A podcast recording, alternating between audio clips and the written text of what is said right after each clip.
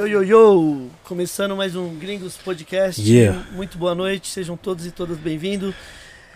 Eu sou o Ney. Boa noite, Eric J. Boa noite, Ney. Boa noite, Minduim. Boa noite a todos que estão na audiência. Esse é o programa de 186, é isso, Minduim? Oh yeah, muito boa noite, DJ Eric J, muito boa Yeah. noite, Neizinho. Hoje é o programa de 186. Isso. 186, hoje é dia 7 de novembro de 2022, agora são 7 e 12 da noite e hoje é uma segunda-feira. Demorou? Boa. É isso. Neizinho, antes da gente começar a falar do episódio de hoje, estamos em todas as plataformas digitais. Yeah. Spotify, Deezer, É, iTunes, Amazon. Google. Somos líder ainda, ou Minduim? Nós seremos sempre os líderes, né? Sempre. Sempre seremos os líderes. sempre os líderes. Neizinho, antes de tudo, é, estamos. Vamos agradecer os nossos patrocinadores. Edifier. Agradecer a Edifier, cola com a gente desde o começo, começou com um dos nossos apoiadores, hoje a gente é um dos nossos patrocinadores master, a gente tem 5% de desconto lá, só usar o nosso cupom Gringos Podcast, demorou? Yeah. O Demorou. QR Code tá na tela aí, você escaneou, já cai direto no site dos caras, firmeza? Positivo. É isso aí. Neizinho, é, iremos ler todas as perguntas, todos os superchats, independente do valor, firmeza? Ok. Então você que quer mandar uma pergunta aí, um superchat, um pix pro nosso convidado, a gente vai ler independ- todos independente do valor. Lembrando que o maior superchat e o maior pix da noite ganha um par de ingressos para o show que vai rolar lá no Espaço Leste Yeah. dos Racionais MC junto com o Dexter. Isso. É isso? Dia 10 de dezembro. Dia 10 de dezembro, Isso. no final de ano. É isso aí. Neizinho, sem mais delongas, é... oh, ou melhor, é, seja membro do Gringos Podcast, é muito fácil. Fácil. Seja membro do Gringos Podcast, tem um botãozinho aí, seja membro. É importante lembrar que, meu, você escolhe o que melhor cabe no seu bolso. Caso você não tenha cartão de crédito, basta entrar pelo apoia.se barra Gringos Podcast, firmeza? Que lá você consegue fazer pelo boleto. Pra você que tá de bico seco, não consegue mandar uma pergunta pro nosso convidado aí por meio de superchat ou pix, basta entrar lá pelo arroba podcast gringos, tem uma caixinha de perguntas lá no Instagram, você manda sua pergunta, seja criativo que a gente vai escolher no máximo três, firmeza? Lembrando que o canal de cortes está. Voltamos, está no Boa, ar novamente. Certo, pessoal? Então aproveita, corre lá. Curte também o nosso canal de cortes, está maravilhoso. Thiago King está fazendo os Boa. cortes muito legal pra vocês.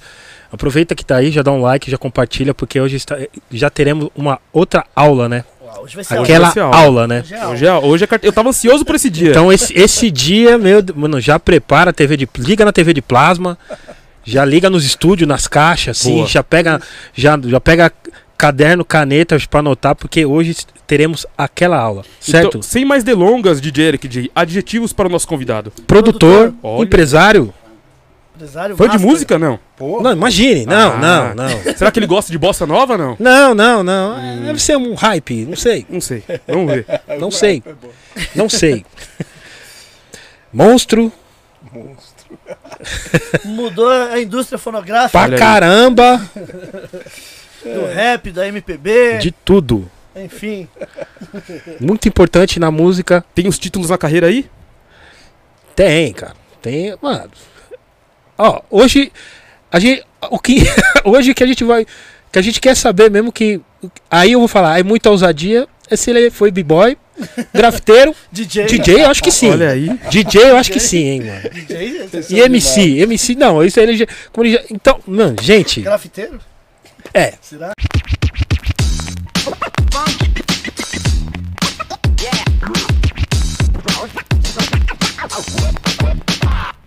Ô, E aí, pronto, estamos de volta. Salve, salve. Começando mais um Gringos Podcast então novamente. podemos voltar de novo agora? Vamos, vamos começar do, do, Certo. do zero. Do zero. Sejam todos e todas bem-vindos. Começando mais um Gringos Podcast.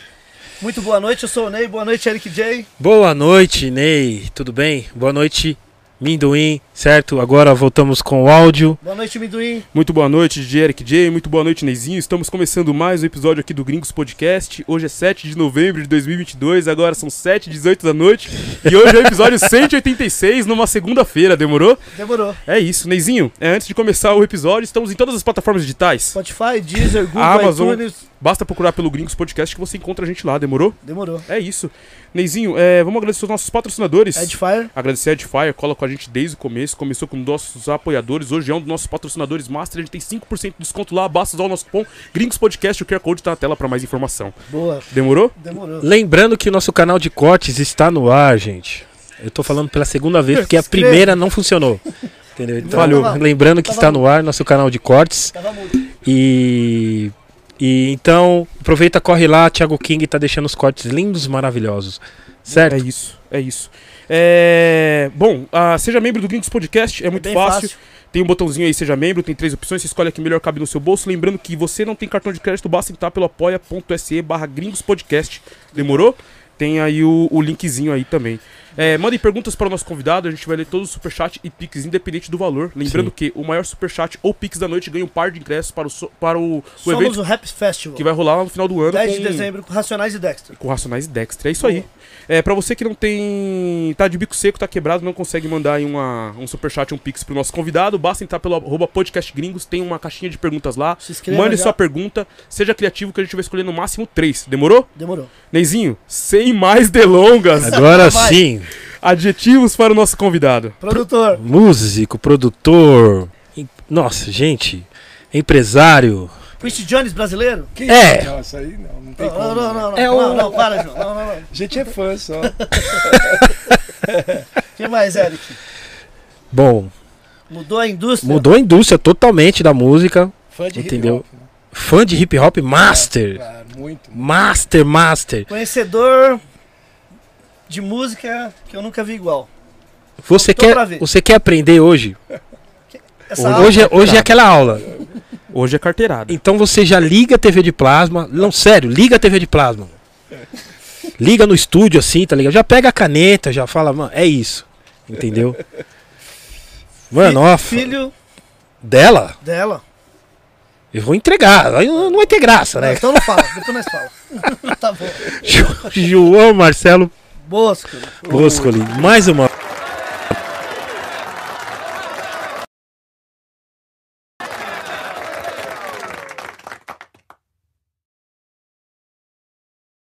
Já falei quando cheguei, fazia algum tempo que eu não vinha aqui à galeria e, cara, adoro esse lugar e especificamente essa loja aqui. Você que tá aí, se você nunca veio, tem que vir. Todo lugar que você olha tem alguma coisa que prende a sua atenção. É uma delícia, me sinto abraçado aqui por vocês e pela música, né? A é razão louco. que nos, que nos liga aqui. Ô, nós que agradecemos a sua presença, viu, João? Obrigado. Pra nós vai ser. Nossa. Né? Você é louco. Que honra, você é louco. É, Marcelo, a gente tem uma. Um mimo. Os mimos aqui Oba, é novo que nossos aí? convidados ganham. Essa aqui é nova. Essa aqui é... Essa aqui é lançamento. Essa aqui é lançamento, essa, hein? meu, essa eu não vi ainda, hein? Essa aqui ele Essa- falou que se colocar um líquido quente, a imagem vai, Ah, Vai aparecendo, vai né, cara? aparecer. Então, Ah, é isso mesmo, é isso mesmo. É isso Não mesmo? Aí, a do, Aí, a, a a, do Ramilson já não é. a do Ramilson não. Mas o Ramils tem que pôr líquido gelado. Por um serve, né? Hoje, hoje ó, essa aqui, que- essas canecas personalizadas, quem faz é o Airbase, que é um parceiro da Oh, gente aqui do obrigado. Podcast. Né, Igor? Obrigado. O João Airbase cuida de toda a linha de estampa, então você quiser fazer, meu, caneca, É? shoulder bag, boné, é só entrar lá em contato com arroba AirbaseBR pelo Instagram, demorou? Pode, pode fazer pedido aqui, pode vir aqui à tarde. Pode, pode. Aí vocês vão botar 10% a mais, mas tá tudo certo, né? Viva Ô, o João. capitalismo. Nós temos também aqui uma, um voucher aqui de 500 reais. Não sei se você gosta, mas é do Bronx Tattoo. Boa. Oba! Aí se você quiser fazer Tem uma uma tatu... aqui, é, tem uma só, tem que fazer então mais duas, né? Que é sempre ímpar, né? Sim, sim. Aí, ó, já, tem Ó, a- já tem um voucher aí, hein? Ó, O Bronx fica Ó. ali na Avenida Celso Garcia, próximo ao metrô Carrão, só encostar lá. Ele já, meu, é, tatuou várias personalidades, vários convidados que passaram por aqui. Só encostar lá, que é válido por 30 dias a partir de agora. E ele que vai, legal, vai querer muito que você vá lá, que ele é fanzaço também. Muito obrigado, é muito gentil. Olha, Você é louco. demais. Você é louco. Bom, Bom, tô gostando disso aqui, hein? João, ó, Diga. é, é difícil perguntar, porque essa pergunta, porque eu vou falar, se na sua casa tinha músicos, porque é impossível não falar isso. Não, já nasceu dentro Você da já música. nasceu no berço, tá ligado? Você sabe, eu acho que vocês têm amigos músicos, né? Ou musicistas, cantoras, compositoras, produtoras, produtores e tal.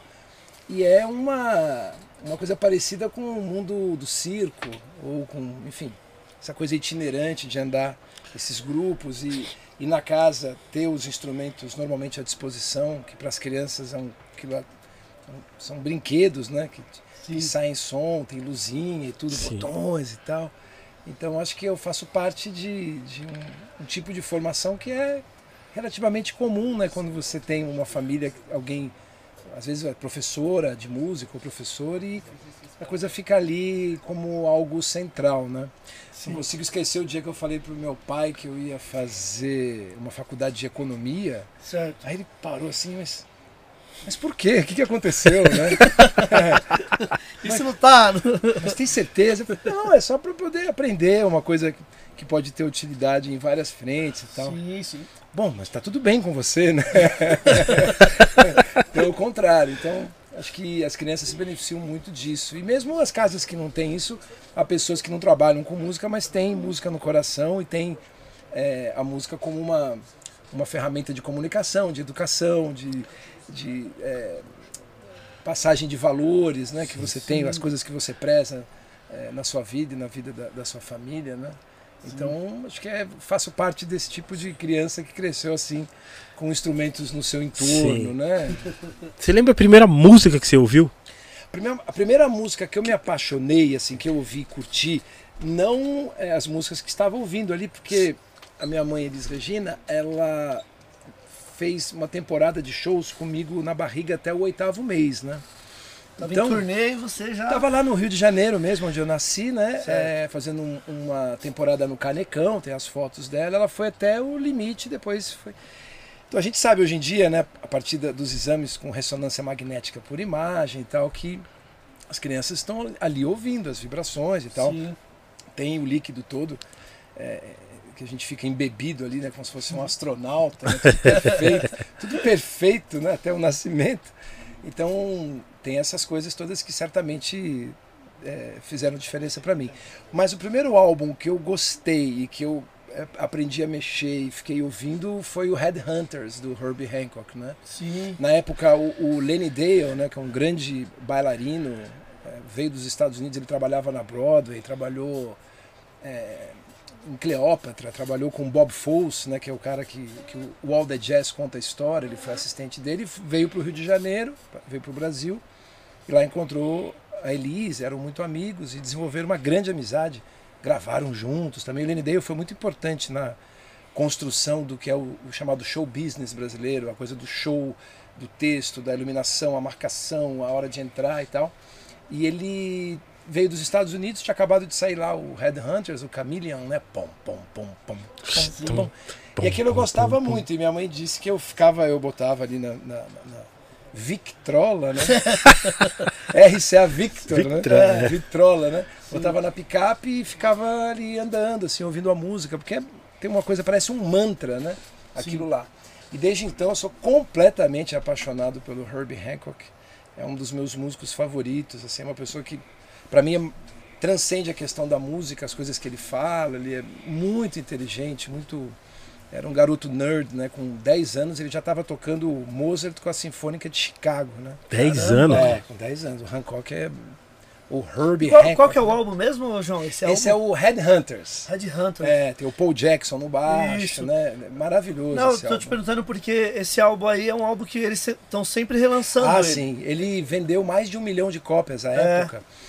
Mostrou um momento que o Herbie começou a, a flertar com a música pop, assim, com o funk, né? Com a, música é, psicodélica black americana. E ele era um cara que gostava muito de equipamento, de computadores já.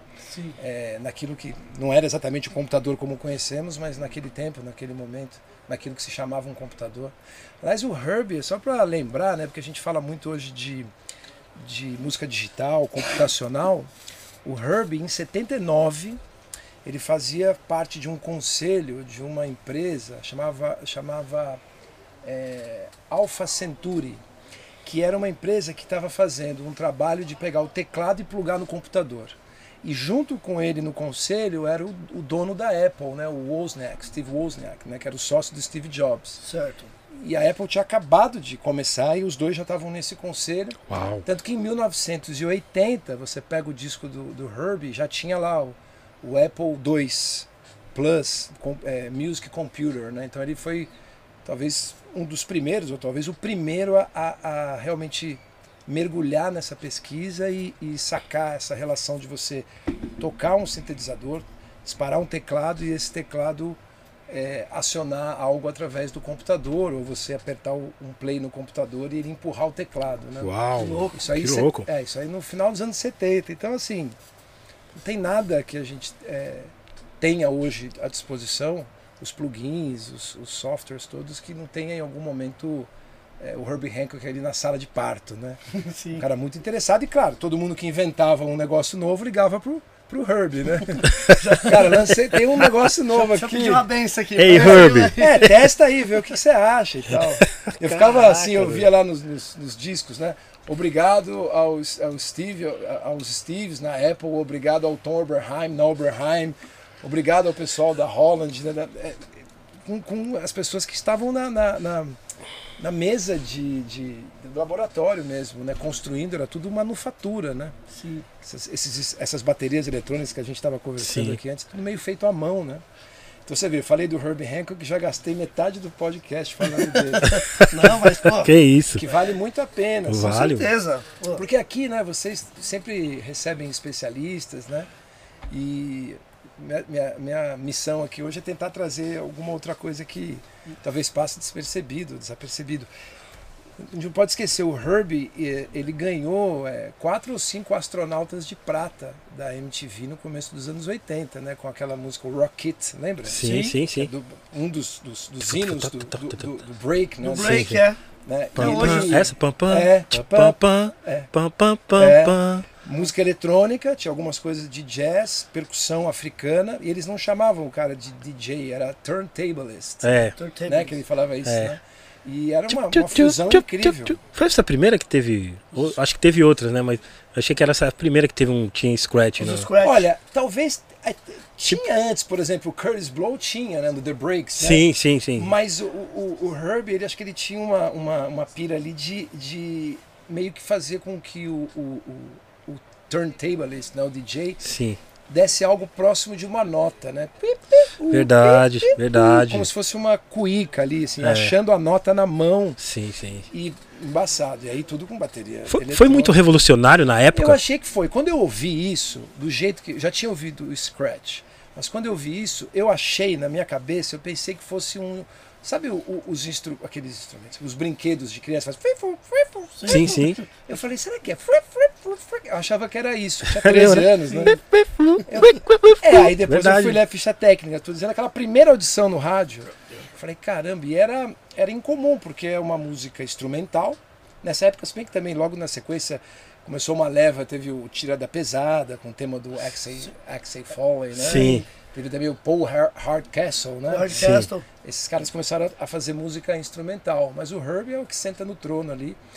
Eu acho que ele já teve mais astronautas de prata numa noite do que o Michael Jackson, ou a mesma coisa, assim. Precisa ver lá os números e tal. Mas o astronauta de prata é o Oscar do videoclipe. E ele já era um cara que não era exatamente um garoto, né? E- mas era percebido como, como alguém completamente Tá muito- à frente, né? Muito além do. do- E no show tinha os robôs. É, isso aí eu lembram. vi. eu vi. Gold, é, Goldwyn Cream, né, eram os diretores, e eles construíram uma série de robôs, que era uma instalação, na verdade, artística que eles trouxeram para o clipe, que fazia uma, uma alusão, uma crítica a essa vida que a gente tem. A Grace Jones tratou depois o Slave to the Rhythm, né, esse, to the Rhythm, esse é. passo da, da, da cidade que você acorda, vai dormir, vai trabalhar, hora disso, hora daquilo já. Não é de hoje esse problema. E aí eram os robôs fazendo isso. Ele levou os robôs para o palco. Então, quando você via a apresentação dele, tinha só as pernas em cima, vestidas, fazendo uma coreografia, tudo animatronic, né? Isso. Pô, lembrou o Daft Punk, um- uns, Sim. uns vídeos do Daft Punk. sim, sim, sim. Oh, não, sim. não, é, Tipo, uns robôs, assim, sei lá. Eles a- esse, o banco que eles assaltaram é o banco Hancock. né? Eu adoro os caras. Mas tem uma turma que chega e inventa um lance, né? Depois tem várias reinterpretações. As duas coisas são válidas, mas o, o Herbie colocou num outro lugar, assim, inaugurou, inaugurou um pedaço do meu cérebro que certeza. estava lá Uau, abandonado. mano, né? uau, mano. Com certeza o Herb deve ter sido, é, como é que fala, influência pra eles, né? Fazerem hoje em dia. Eu acho que Sim. sim, eu acho que sim, né? Porque é, é uma referência. E o lance do, do vocoder também, né? As pessoas.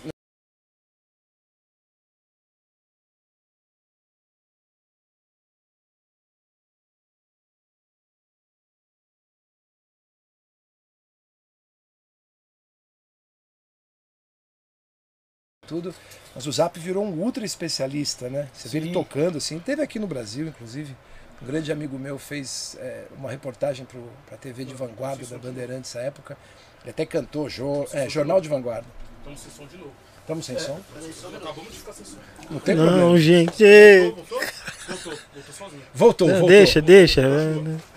O Ah, Brasil é intermitente, né? caramba. Não sei onde eu estava, mas a gente estava falando alguma coisa de música. Do Zap. Então, o Zap é, é o talkbox, né? Então, Sim. ele canta no microfone, né? Passa pelo teclado, entra no, no- no- no- naquela na borrachinha, o som sai inteiro aqui na boca, né? Que é uma mangueira? Que é, É uma mangueira, né? Ah, o talkbox eu tenho lá uma coisa bem simples, é uma caixa blindada, né? Então Certo. tudo que você toca no, no teclado ou na guitarra, mas ele usava o teclado, ele entra naquela caixa blindada e o som sai por uma por uma borracha que você põe aqui no canto da boca. Que louco. E aí a, articulação é da voz, mas é, ao invés de ter uma vibração nas suas pregas vocais, é o, o corda vocal, é, é, é através do teclado que o som vira. Então o som do teclado sai dentro da, daquela caixa blindada, vem na borracha. Boa. O vocoder é uma outra coisa, ele trabalha com, com, com, com- com uma, um princípio diferente. Você passa a sua voz por dentro do, de um negócio que você vai regulando, de um, de um sintetizador ali, de um decodificador que ele vai mexendo nos- nas, nas características, nos harmônicos da sua voz. Certo. E o Herbie, mais uma vez, ele foi a primeira pessoa a gravar um disco inteiro com o, o vocoder. Ele usava o vocoder da Sennheiser, que é raro. Eu não tenho o vocoder da Sennheiser, eu nunca achei. Eu tenho uns outros lá, mas esse eu não tenho, que é o original, o primeiro que ele gravou. Entendi. E aí você tem lá o disco que chama Sunlight, capa vermelha, ele tá com aquele. Parece um, um, um para-brisa de Brasília, de variante 2. Lembra da variante 2? Sim, né? sim. Aquele negócio aqui, meio futurista, assim. e cantando com o, o vocoder, né? Ele passou a usar bastante. Então a primeira pessoa. Então essas, essas coisas todas são coisas que vão criando referências sonoras, né? Com certeza. Certamente. Com certeza. é, João, ouvem porque, porque seguem. tipo assim, é, hoje eu sinto falta do, do, do- Às vezes a gente, beleza, escuta as músicas nas plataformas digitais, eu sinto falta. Às vezes eu não sei quem produziu, assim, não Sim. tem fácil. A ficha técnica não é fácil, igual você que tem um disco. Entendeu? Por- então, assim, porque naquela época parece que os caras com poucos recursos faziam mais que agora, musicalmente falando. Bom, primeiro a ficha técnica, você precisa de ter um lugar né, que você consolide todas as Sim. informações. O que eu recomendo para as pessoas é colocar a ficha técnica o mais completa possível em, em algum lugar, no Wikipedia, É. né, no Discogs, No enfim, escolher. Eu acho que sim. Agora também tem que ver o nível de interesse que as pessoas hoje Tem, é, né? têm na ficha técnica. Isso é uma coisa cíclica, né? Já teve um momento em que os discos vinham sem nada, né? Lembra? Sim. É só Sim. produção, o nome da gravadora e um abraço, né?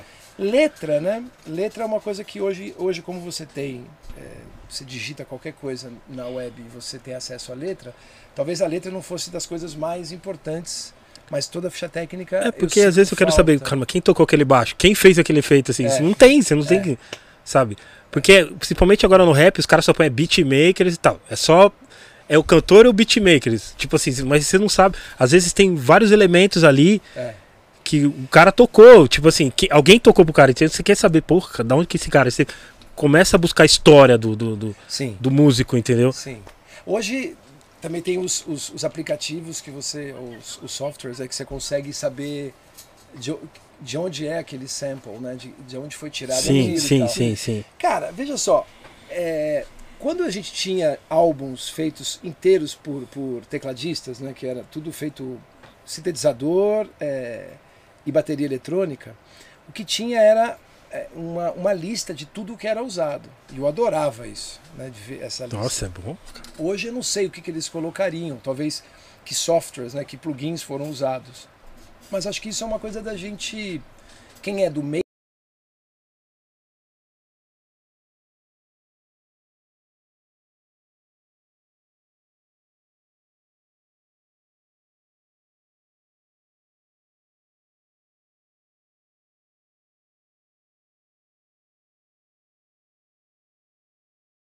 usou, É. qual é a interface e tal.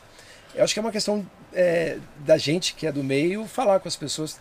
Na- brigando não vamos chegar a lugar nenhum, né? É dizer, pô, a gente gostaria de saber, né? Eu adoro escrever ficha técnica, né? Então, e eu cresci com, com álbuns que, que as- os produtores cuidavam muito da ficha técnica, né?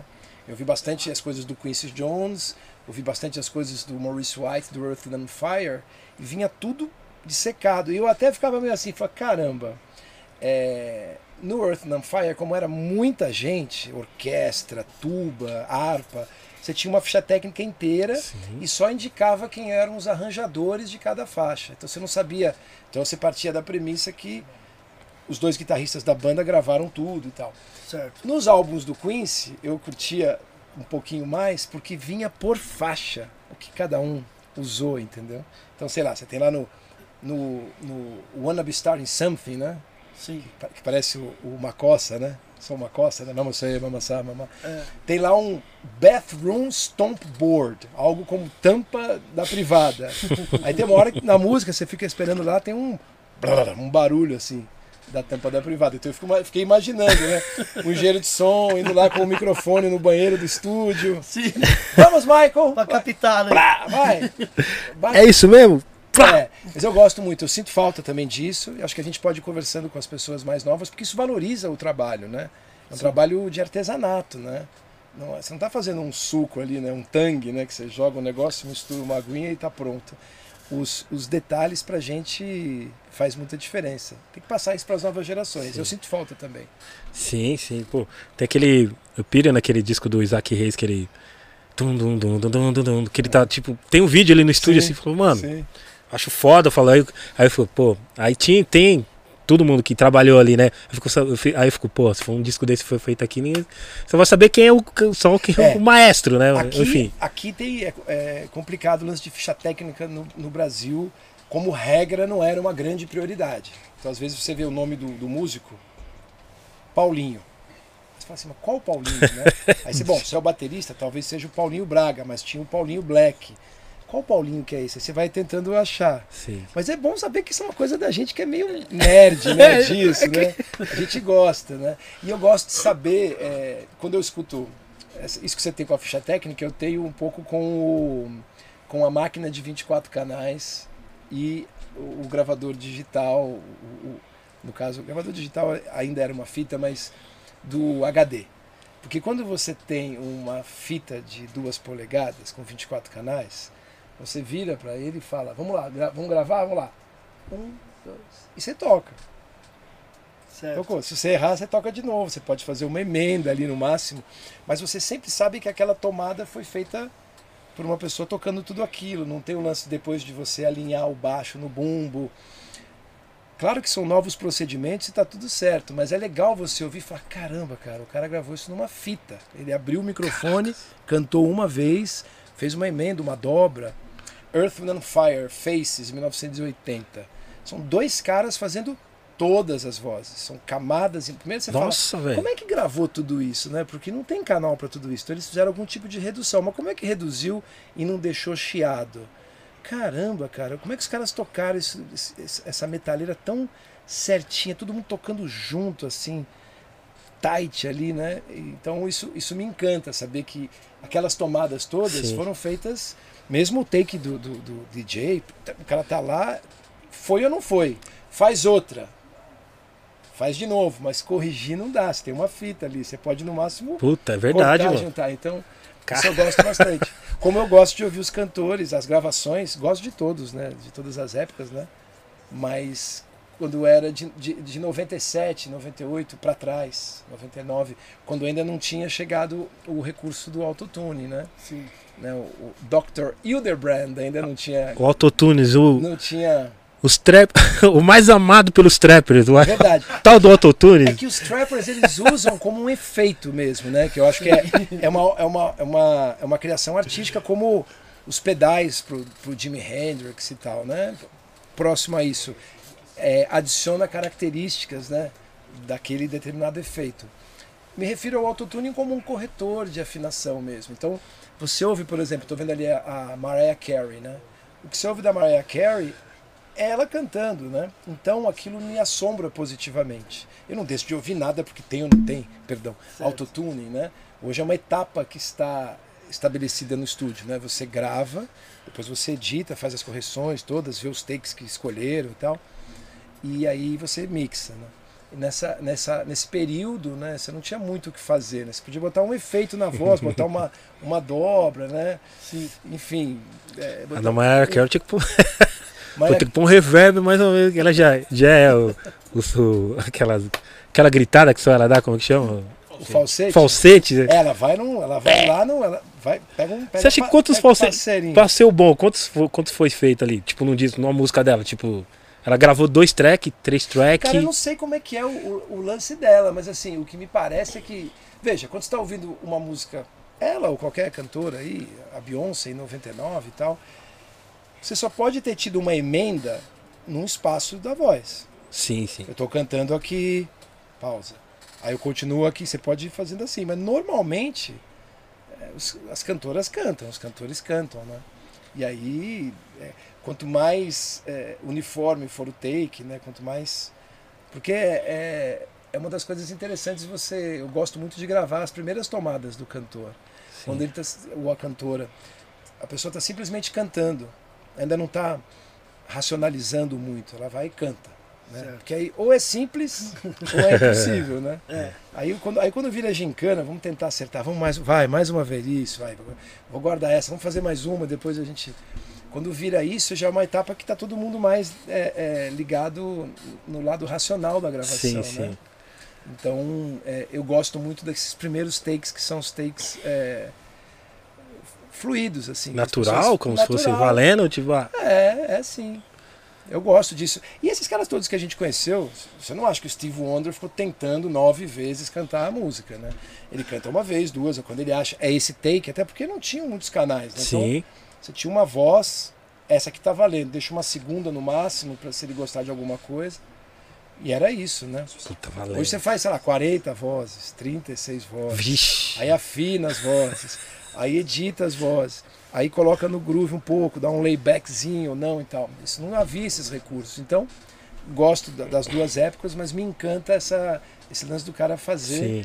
É tipo o Pelé jogar bola em 69, né? Sim, Com sim. aquela chuteira que o cravo furava o pé dele, Sim. a camisa que pesava 4 quilos quando molhada, não tinha muito cartão amarelo e vermelho. assim, o cara apanhava o jogo inteiro e ainda inventou, né? Foi o maior atleta do século. Eu gosto desse. Não é purismo, mas é uma coisa que eu. O talento humano, né? A capacidade humana, Sim. isso me encanta. Né? E, e, tipo assim, João, o, até o, a outra pergunta, tipo assim, os caras, tipo, nos anos 70, 60, 70, 80 ali, os caras tinham menos recurso e conseguiam fazer coisas espetaculares que hoje em dia você fala, "Pô, mas os caras, tipo, mano, os caras 30 anos já fazia isso, era entra no estúdio valendo e É. pá, entendeu? Então, Você fala, caramba, falando, tipo, é né? muito, até nos detalhes É. das mix, Sim. você fala, mano, cara, os caras não tinham recursos, os caras. Olha, olha o brilho da música. Você, você ouve tudo, você ouve todos os detalhes de uma música. Primeiro, acho que é o ouvido da pessoa, né? Por exemplo, quando eu, se eu, se eu ligar para você e pedir para você fazer um, um, um beat, alguma coisa, a ferramenta que você vai usar, para mim, é, é algo secundário. O que eu quero é a tua cabeça, a sua decisão, Sim. o seu ouvido. Se você vai usar uma TR-808 de 1981, ou se você está usando uma coisa de agora, o Ableton e tal, isso é uma decisão sua. O que, o que a gente está ali interessado é no lance do ouvido. O que a gente viu foi que a, técnica, a, a tecnologia, toda a técnica, tecnologia de certa forma é técnica, né? um conjunto de saberes técnicos de determinada área das artes e ciências. A gente pegou uma época que foi o, o ápice da, da gravação analógica. Então a gente assim, são grandes máquinas de gravação, são compressores, equalizadores, é, microfones, tanto que essas coisas não se desvalorizam, pelo contrário. Um bom microfone, eu tenho microfones de 1949, estão funcionando perfeitamente. Uau! Você usa É. até hoje. Sim, é- mas nos 60, 70, 80, eu não tenho acho que nenhum microfone mais novo do que 20 anos e eles só se valorizam. Já os computadores, você não consegue nem navegar na web. Então, assim, a gente pegou o- um, um ápice de uma determinada tecnologia que acabou sendo, de certa forma, referência sonora né? para o que veio depois. Quando a gente ouviu as- os primeiros CDs, não sei se vocês lembram, o som era magro, né? E aí foi A mesma coisa o, o Pro Tools, né? É, que é o, o mais popular dos gravadores digitais, né? Dos- das máquinas de gravação. Certo. O Quincy Jones foi durante muito tempo, os anos 90, cobrado. E aí, você não vai entrar no digital? Ele falou, cara, eu vou entrar, não tenho nada contra nada. Sempre usei sintetizadores, sempre usei sequencers, sempre usei coisas diferentes. Mas hora sampler, hora que o som chegar lá, eu troco. Então tem uma questão de você é, ter que esperar uma determinada tecnologia se desenvolver. Então, por um lado, sim, os recursos eram recursos diferentes, que você dependia muito mais da pessoa ali, da, Sim, per- sim. da performance musical. Porque se você não soubesse, você não tinha o que fazer É, isso no que eu ia falar, estúdio, entendeu? No estúdio, eu tenho duas máquinas de 24 canais lá e, e a gente fez uma, uma limpeza agora e tal. Eu estou digitalizando algumas fitas de duas polegadas. E fazia muito tempo que assim, não dava um play e via a fita acontecendo. Eu falei, caramba, muda tudo. Porque se você chega no estúdio e você diz, ó, liga é o seguinte, ó, vou dar um play aqui e é isso aí, você toca aí. Não tem o que fazer depois. Então ou você toca ou você não toca, senão não tem gravação. Certo. Por isso que os músicos de estúdio, os musicistas de estúdio, sempre foram pessoas que tinham, além de, de uma capacidade de, eh, de, cap- de captar rapidamente o clima da música e propor alguma coisa, você já, chami, você já chamava a pessoa sabendo que ela tinha determinada linguagem, também tem o lance de, de tocar preciso, de tocar Sim. certo, rápido, porque é muito caro, né? O estúdio foi ficando, foi ficando mais barato, mas a gente pegou até o final do século XX, era uma coisa cara. O Louis Armstrong começou a fazer o, o sketch dele por causa disso. Caiu a partitura, não podia parar a gravação.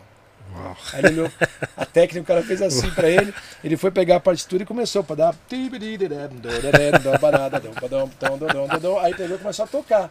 No final, o que, que foi isso que você fez? Falou, não, eu tava só sketching aqui enquanto não podia parar de tão caro que era. Então acho que a gente pegou uma fase que é o ápice da- da- da- do equipamento analógico, né? E quando começou a chegar o digital, o digital está se desenvolvendo de uma maneira vertiginosa, né? Os tempos mudaram, né? A velocidade das coisas, mas tem coisas elementares que não mudam, né? O, o, o estéreo foi inventado pelo Blumlein nos anos 30, ponto. Sim. Você não vai inventar, o- reinventar o estéreo.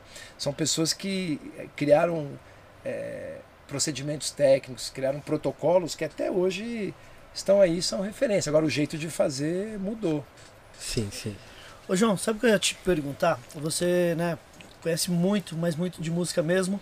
E eu, eu andei vendo alguns é, documentários, um exemplo, um documentário bem, mini documentário, bem curto, do, de comemoração, acho que de 50 anos do álbum do Marvin Gaye, o What's Going On. Uhum. Eu vi também um outro também do Barry White, o Let the Music Play. É. E uma coisa que eu que- queria te perguntar sobre até a música brasileira, que eu acho que o até nisso, né, os americanos, os europeus, eles eles eles Cultura, preveram o, o futuro Ah, de, de, de captar essas imagens na época do, da É, gravação sim, dos discos. sim. E eu não vejo muito no, no, no- na, na- no Brasil, assim, óbvio, tem alguns que tem, né, de época, imagens de época na, na- nos estúdios. Uhum, E isso que eu, que eu queria ver contigo, assim, uhum. é, no, no- no Brasil falta esse, esse lance do, do documentário da época, né? Hoje Sim. em dia eles estão fazendo, estão fazendo bastante É, coisa. porque tá tudo aqui, né? Não tem nem desculpa. Isso, né? é. Tipo, é muito. Mas, por exemplo, esse do, do Marvin Gaye, por Sim. exemplo, que eu vi, foi acho que de um ano, dois anos atrás. Sim. Porém, é, Tá gravado desde lá. Isso. E os caras que estão vivos, tipo Smokey Robinson, o próprio Steve Wonder, aquela galera da Motown, Aquela falando. galera da Motown. É, Smoke Robinson. Aqueles carinha da Motal. aqueles caras lá. Steve Wonder. Amigo do Marvin Gaye. É, né? uns caras aí, uns caras aí. E, e eles falando hoje do, do- da genialidade do Marvin Gaye pra, Sim. pra fazer esse disco, por exemplo.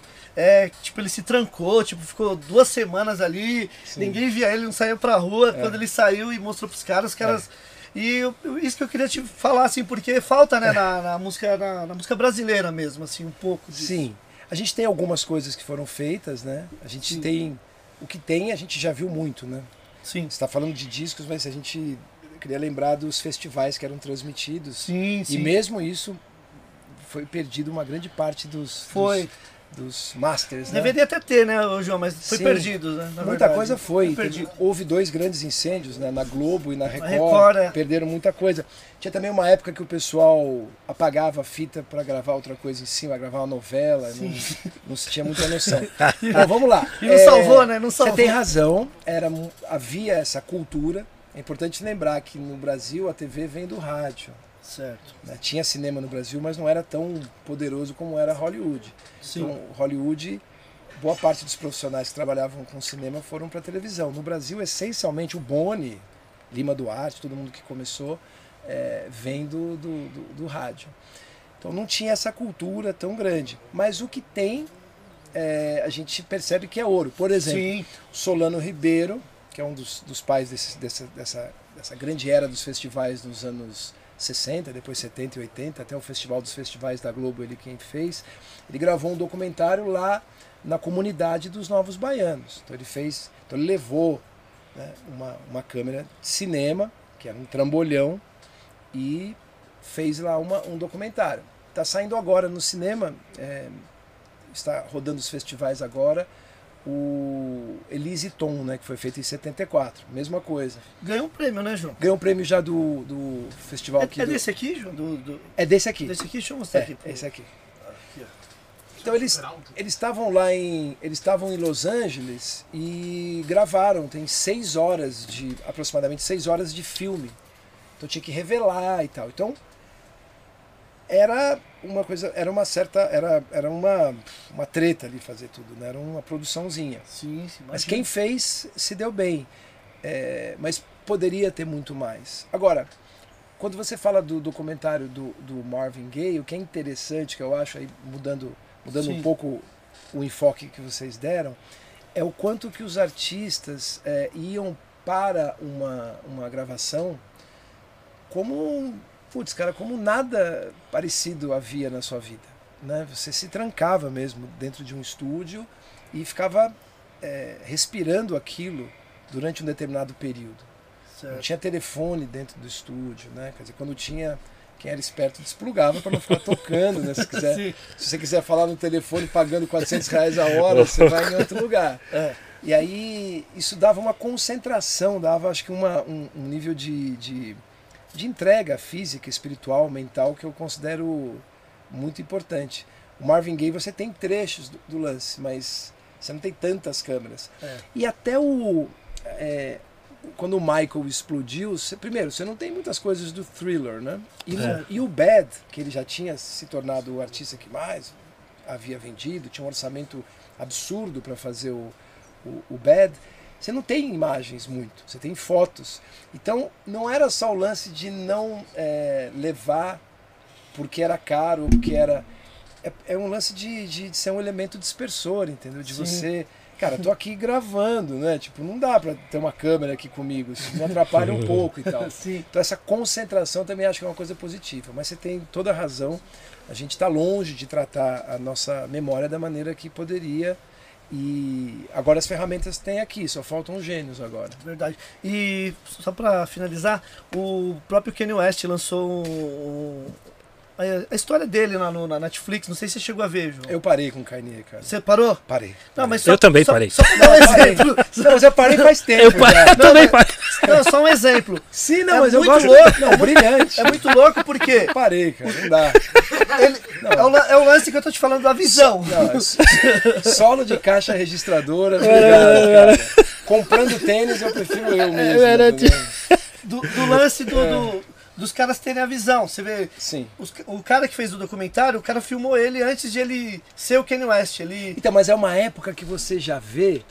Isso aí está falando de, do final dos anos 90. 90, né? é. Já, tem, já tinha uma certa profusão das câmeras digitais portáteis. Sim. Então, eu tenho lá, a gente está digitalizando o nosso acervo, a gente tem 23 mil fitas audiovisuais. bastante, hein? Uau. Por quê? Porque você pegava uma. ia para um estúdio, ficava lá um determinado artista. E alguém com uma câmera com uma fitinha, gravava uma hora, gravava duas horas, ficava gravando. Então, a partir dos anos 90 se tornou mais comum. Você tem o dia que o, o Timbaland tá lá com o Korg, lá ele vai colocando os, os, os disquetes e mostrando os beats pro, pro, pro Jay-Z Jay-Z. e tal. Você já tinha isso, você tem imagens do- dos Neptunes trabalhando. Agora, você Isso. não, você não tem muito, por exemplo, o Teddy Riley, você não tem muito ele trabalhando Não tem. é, é. com as coisas porque tinha esse lance de ser tudo meio secreto. Ficava aquele negócio, o que está acontecendo no estúdio?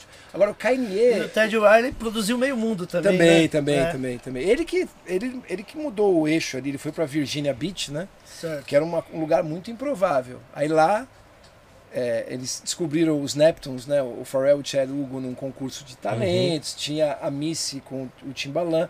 Foi uma Sim. coisa completamente improvável, né? Virginia Beach entrar no, no, no, no mapa. Acho certo. que o Kanye, acho que a coisa mais importante talvez que ele tenha feito é tenha sido colocar o autotune no mapa sendo levado a sério como uma coisa conceitual. Porque o T-Pain, ele era muito tirado, né? Eu sempre É. gostei do. T-Pain, achava, achava ele uma figura uma figura simpática assim, e ele que ele que é o cara que botou esse lance Sim, na fita. ele. É ele, é ele. É ele mesmo. O Rodney Jerkins usava isso, o Dark Child, né, que é um fenômeno também, foi trabalhar com Whitney Houston com 16, 17 anos, e ele usou para a J-Lo, Pode crer. né?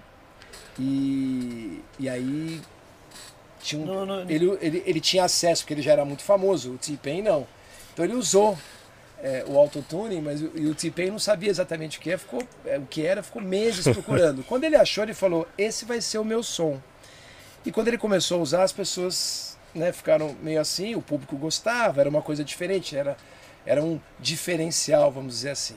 Sim. E aí ele não tinha a mesma moral né, artística que o Kanye tinha. O Kanye era um, tipo, um gêniozinho do- do- dos computadores e tal, né?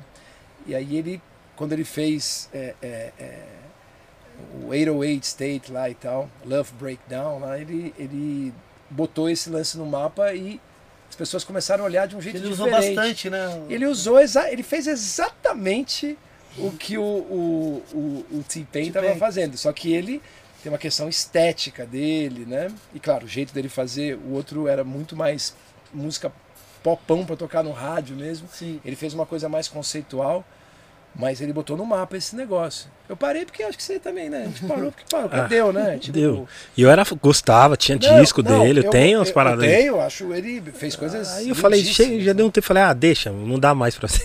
É, Não, o primeiro álbum dele é muito bom. Não, né? ele tem vários. Não, é ele tem, não, ele tem os álbuns dele, são É. incríveis os primeiros. Sim, Ele é um cara que saca as coisas e produziu pra muita gente, É. muitas coisas legais, né? Para Demais. muitos, aquele jeito meio malucão e tal.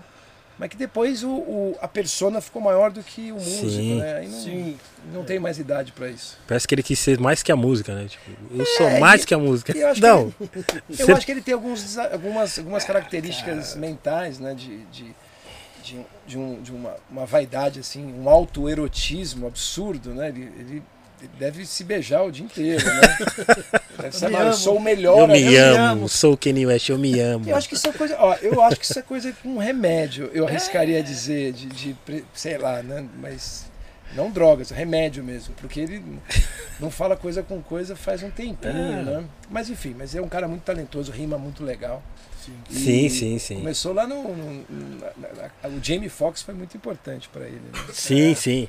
Tem no, D- tem no DVD, no, no- documentário? Esse- Deve, deve, deve É falar assim. Eu vi isso aí. O Jamie Porque- Foxx foi esperto, porque ele montou um estúdio em casa e ele recebia todo mundo em casa e ele queria ser reconhecido como cantor. Já dava uma carteirada, né? Os caras vinham. vamos gravar aí. Ué, o, Ed, o Ed Sheeran morou na casa dele.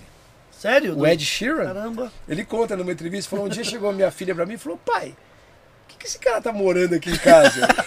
o Ed Sheeran tava tocando, tocando violão, cantando e tal, ele ficou hospedado na casa dele. Ele falou, levei o Ed Sheeran num clube de músicos É. é, em Los Angeles, musicistas, pessoal meio barra pesada, assim, que não, que não dá muita moral pra nada. Quando ele subiu, todo mundo vibrou. Eu falei, pô, esse cara realmente tem talento. Então ele, ele nessa aí, ele aj- ajudou muita gente. né? Sim, sim, sim. Twista também é importante. Twista, né? Twista. Twista.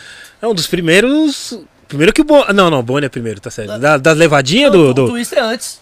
do, do, Não, não, do Speed É, Flow? 92. Do Speed Flow? 93, é. Então o Twister é o primeiro, Speed Flow. O Twista? Não, o lance dele é o lance de falar rápido pra caramba, É. né? Sim. Meio, meio Acho que o Osmar Twist Santos, é né? antes. É, t- Twist é antes. Twist é antes. Twister mas é, antes. Mas é diferente, o Bomb Thugs É que o coisa- Bonnie estourou no mundo todo Não, e o, depois, Bo- né? e o Bono também tem o lance das, das tercinas, gagadagadagadá, Sim, né? sim. Que aí o, o Drake ouviu bastante aquilo, né? Sim. Ouviu, né? Ouviu, ouviu. Ouviu. Cara, eu, eu tava. Eu, eu fui pro Canadá algumas vezes a trabalho e aí tinha. Ele fazia sucesso lá como ator, né? O Drake? É, ele era É, ator é. de uma série lá, né? The Grass, né? The Grass. Sim. Aí ele, ele fazia o papel meio dele mesmo lá e tal, né? E aí quando ele estourou, eu falei, cara, eu conheço esse maluco de algum lugar. Pô, ele trampava numa novela no Canadá e Você lembrou na hora. Não, porque é, uma, é um cara marcante, é. né?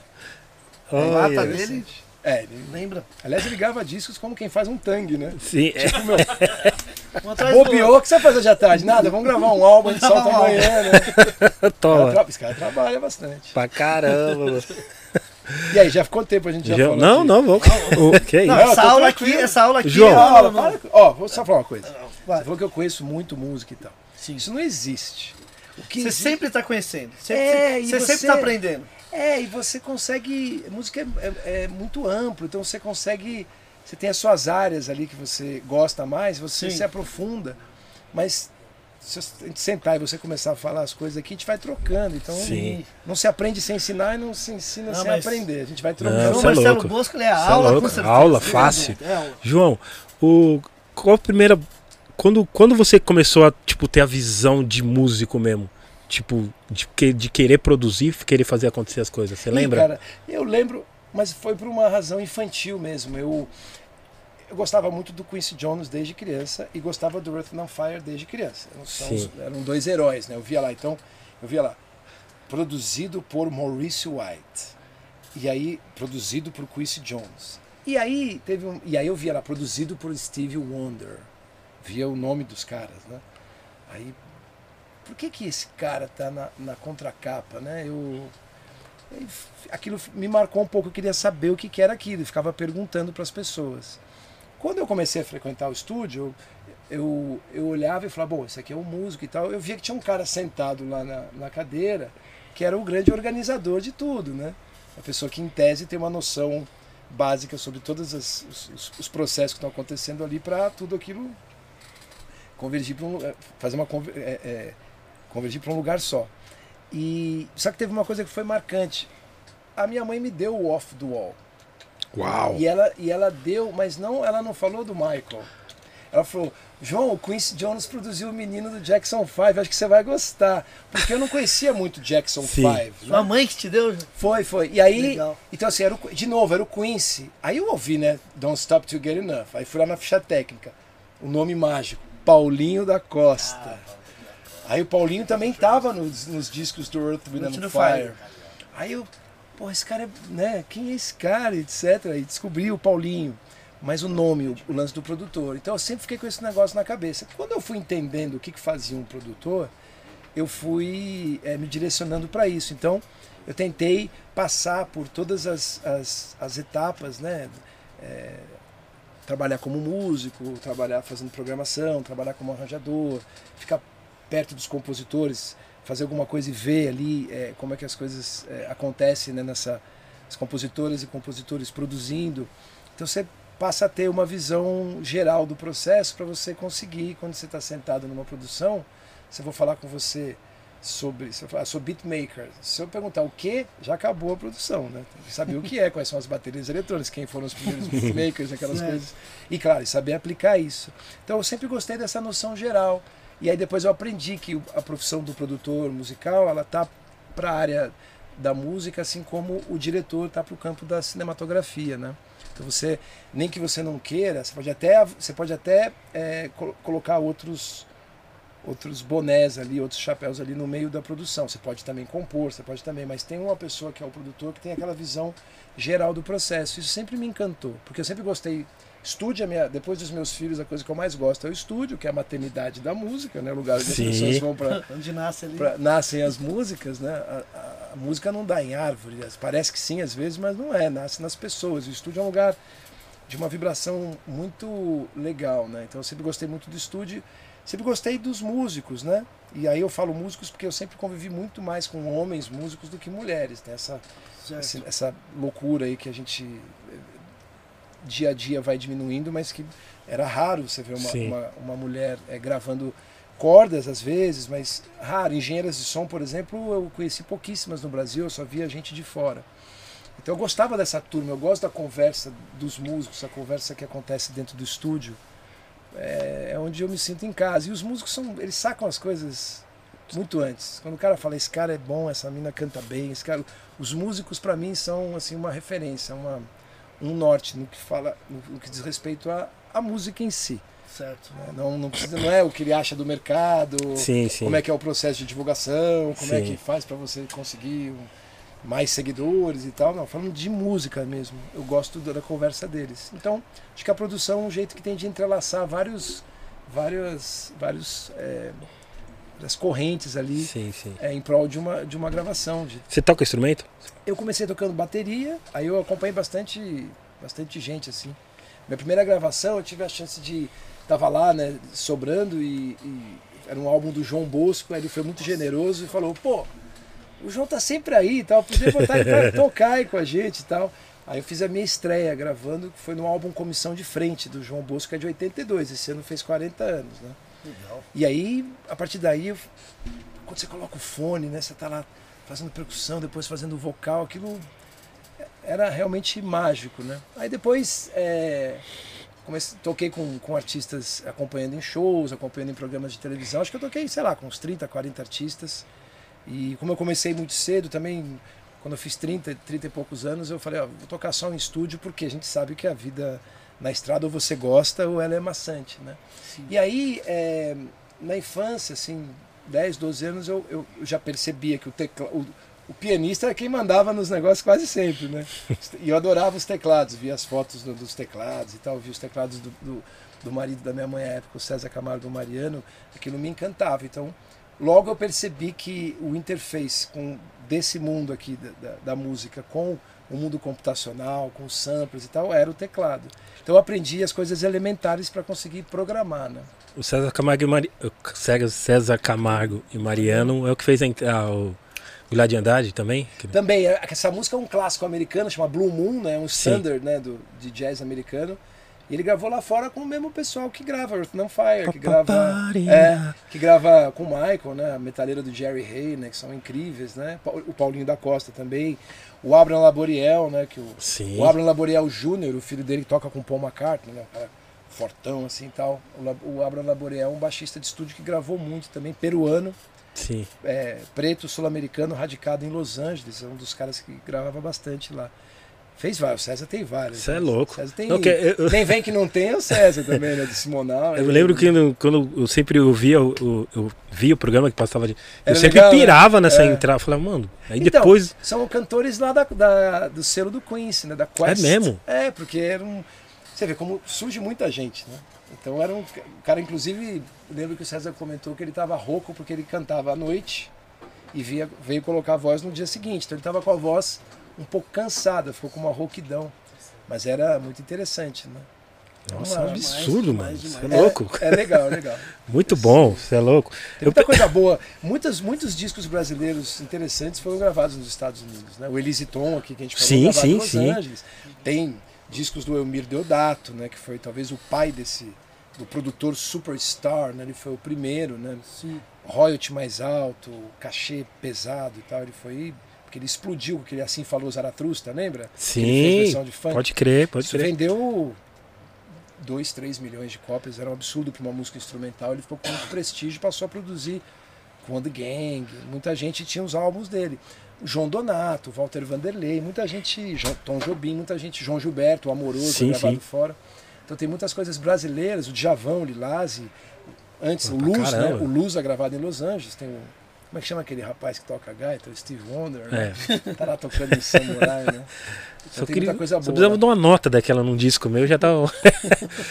eu, de- eu demorei um tempo pra me descobrir esse- que, que foi Steve Wonder que tocou ali, né? Eu falei, mano, Então, quando você compra. Caramba. Voltando ao seu assunto da ficha técnica, quando você compra o álbum, eu, tinha lá o Luz, aí eu abria assim, você abria, tinha o Steve Wonder, Sim. né? Abraçando o disco assim.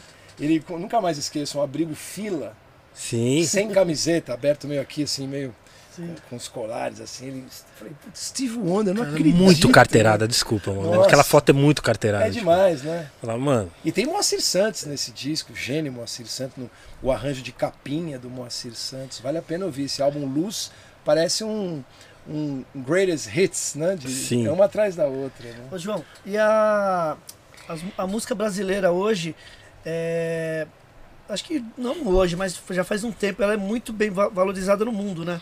Porque você vê, os caras estão relançando tudo, Sim. as obras de, do- dos Sim. anos 70, Sim, até 60, 80, tá saindo lá fora mesmo, eles estão relançando obras brasileiras.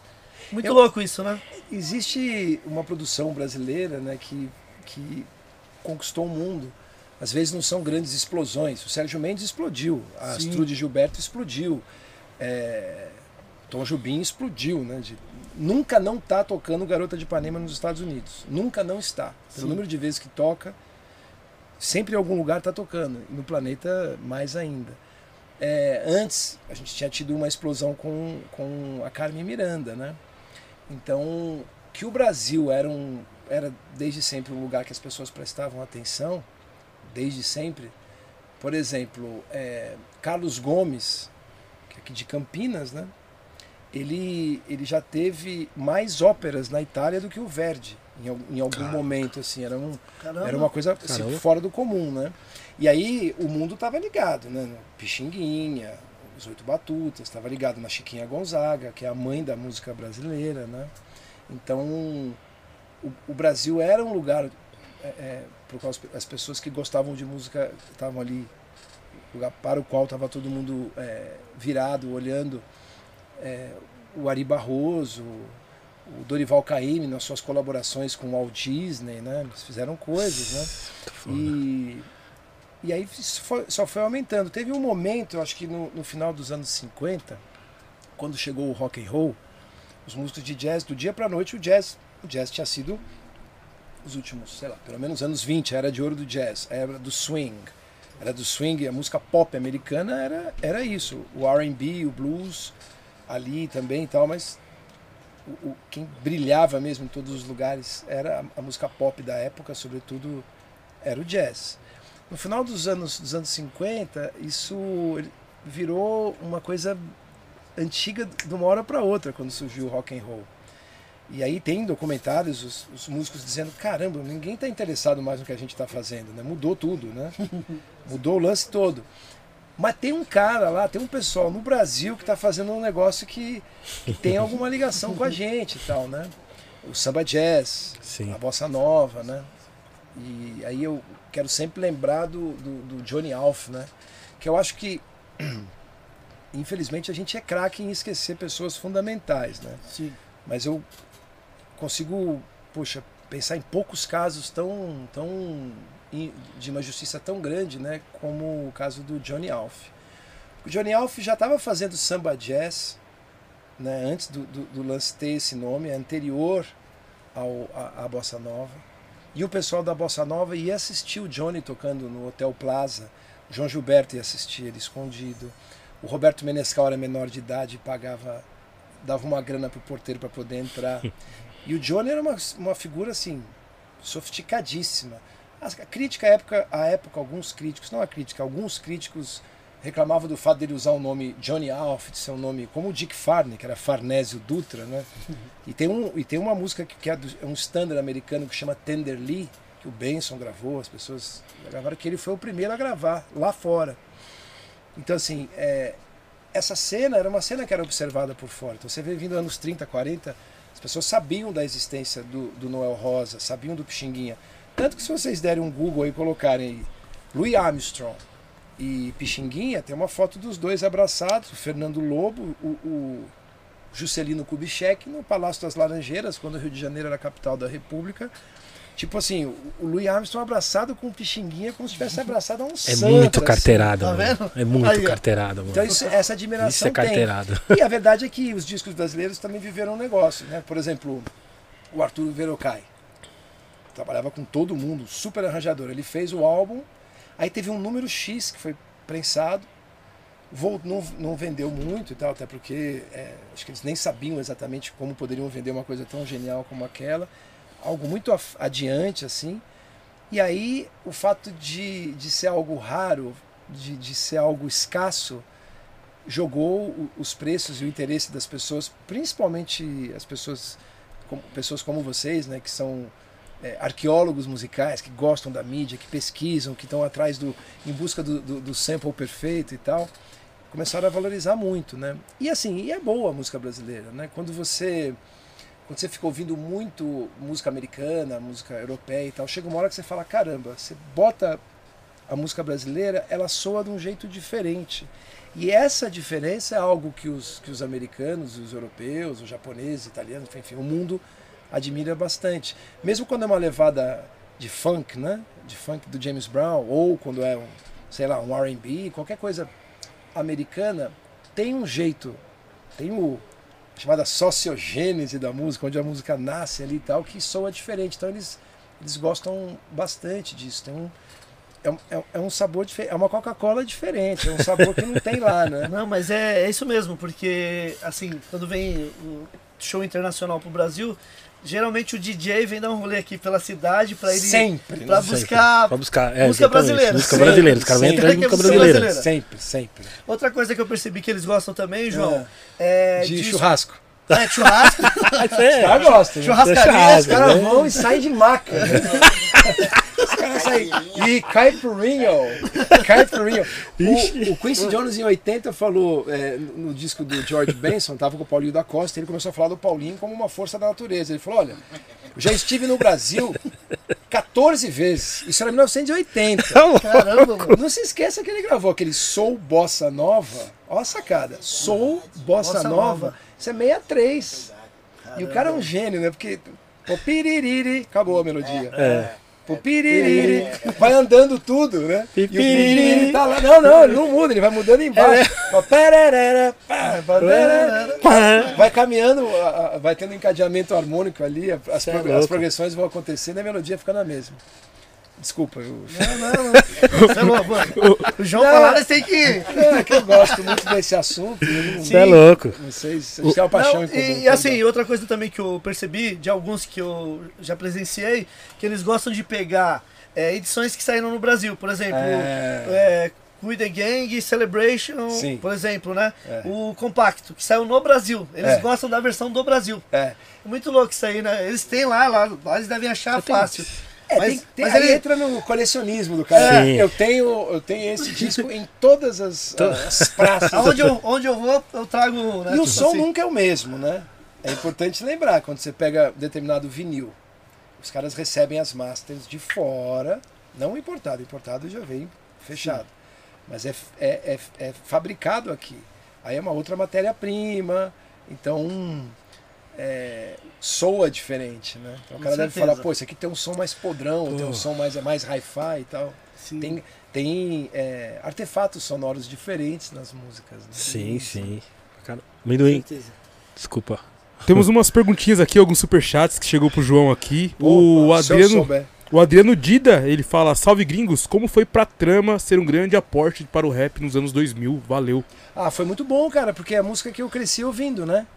Eu gostava de hip hop. Eu, eu comecei. Acho que a primeira coisa que eu ouvi de hip hop que eu me lembro foi o Curtis Blow. The Breakers? Acho que é The Breaks, né? Breaks. These are the breaks, né?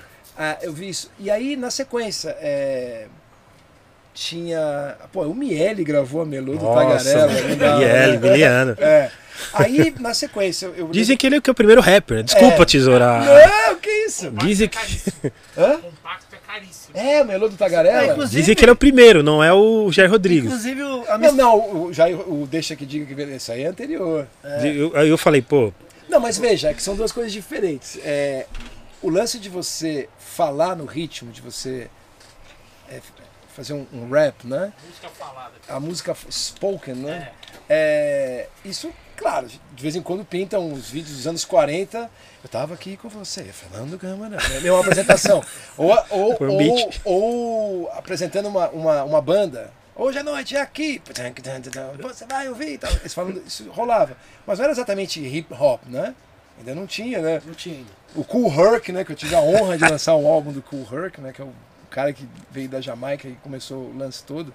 Sim. Nunca sozinho, mas ele foi um cara importante. É, Ali já tinha linguagem, né? Ali já era, já era meio em cima do Good Times, né? É. Que a Silvia, Sim. da Silvia Records, já tinha usado o BG do Chic, já tinha dado... Um dos caras do Sugar Hill Gang era pizzaiolo, né, cara? Eu olhei e falei, só podia ser, né, cara? O cara tem cara de pizzaiolo, aquela alegria, né? De quem faz... Pô, imagina todo dia fazer pizza, uma delícia, né? E aí essas coisas já, já, já faziam parte da minha vida, né? Então, é, eu também, eu acho que eu também fui um cara que, que eu ouvi bastante os- as primeiras coisas de hip hop do Brasil. João, não te, É. te interrompendo, olha que Imagina. coincidência. O quê? Saiu esse ano, do, no Rec Store Day desse ano. De um lado é o Rapper's Delight, do outro lado o Good Times, em compacto. Olha que, que louco, né? Você vê como os, os advogados trabalharam bem, né? Você vê que tem, houve álbuns que, que acho, que acho que levaram 20 anos para conseguir legalizar, né? Acho que, sei, Tribe Called Quest, eh, enfim, um monte de gente, Digable Planets, tinham muito, eles tinham muitos problemas porque era uma coisa nova e não tinha legislação ainda. Certo. Que legal, Atlantic É, é do Ahmet Ertegun, né? O cara que descobriu, gravou Ray Charles, Aretha Franklin, né? Led Zeppelin, né? Os caras eram filho do adido cultural da Turquia nos Estados Unidos. O pai morreu, a família voltou. Eles falaram: não, vamos ficar aqui. E fundaram o quê? Uma loja de discos chamada Atlantic, da com hora. dinheiro emprestado do dentista da família. Ah, É, da hora, velho. é, quando- cara que é rico, Caraca, velho. Aí eles ficaram 10 anos, interessante, porque ficaram, a gente está aqui, né? Ficaram Sim. 10 anos com o Atlético com uma loja de disco, e depois passou a ser um selo. Que demais isso aí. E o, ó, que eu, do outro lado, Sugar Hill, Rapper's Delight. o que eu tinha da, da, da- desse. Era o 12 polegadas Certo. e, e ele era azul claro, o álbum. Ele era azul claro, era, um, era meio um picture disc Acho que azul eu tenho claro. azul claro. Não, tem um Mas, mas era que saiu no Brasil? Ou... Não, não, isso era Gringo importado. mesmo. Esse e o Importado. Grandmaster Flash and the Furious 5 foi o, o- foram os dois primeiros assim que eu, eu tive acesso ao importado. Eu, Legal, mano. eu não acreditava, eu achava aquilo achava muito muito futurista assim. Duas, né? duas naves já na época. É, então assim, quando eu tive a chance de montar um cast brasileiro ali, tinha essas, né, essas, essas três correntes muito fortes no Brasil. Você tinha um, música eletrônica, né, Sim. música Sim. eletrônica, uma turma, 30, 40 pessoas ali, DJs fazendo música eletrônica. O hip hop, que claro, é música eletrônica, mas era uma coisa específica. E uma o que estavam chamando na época de, de uma nova MPB, não- nunca usei esse termo, mas era um termo que as pessoas usavam. Isso- foi quando você montou a trama.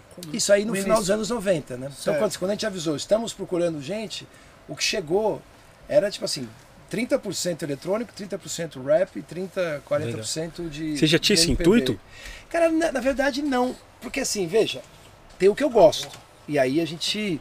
é, no final das contas é o gosto de alguém que conta, né? Sim. Mas é, eu achava que um, que um selo musical ele, ele deveria ser uma reportagem daquele momento histórico.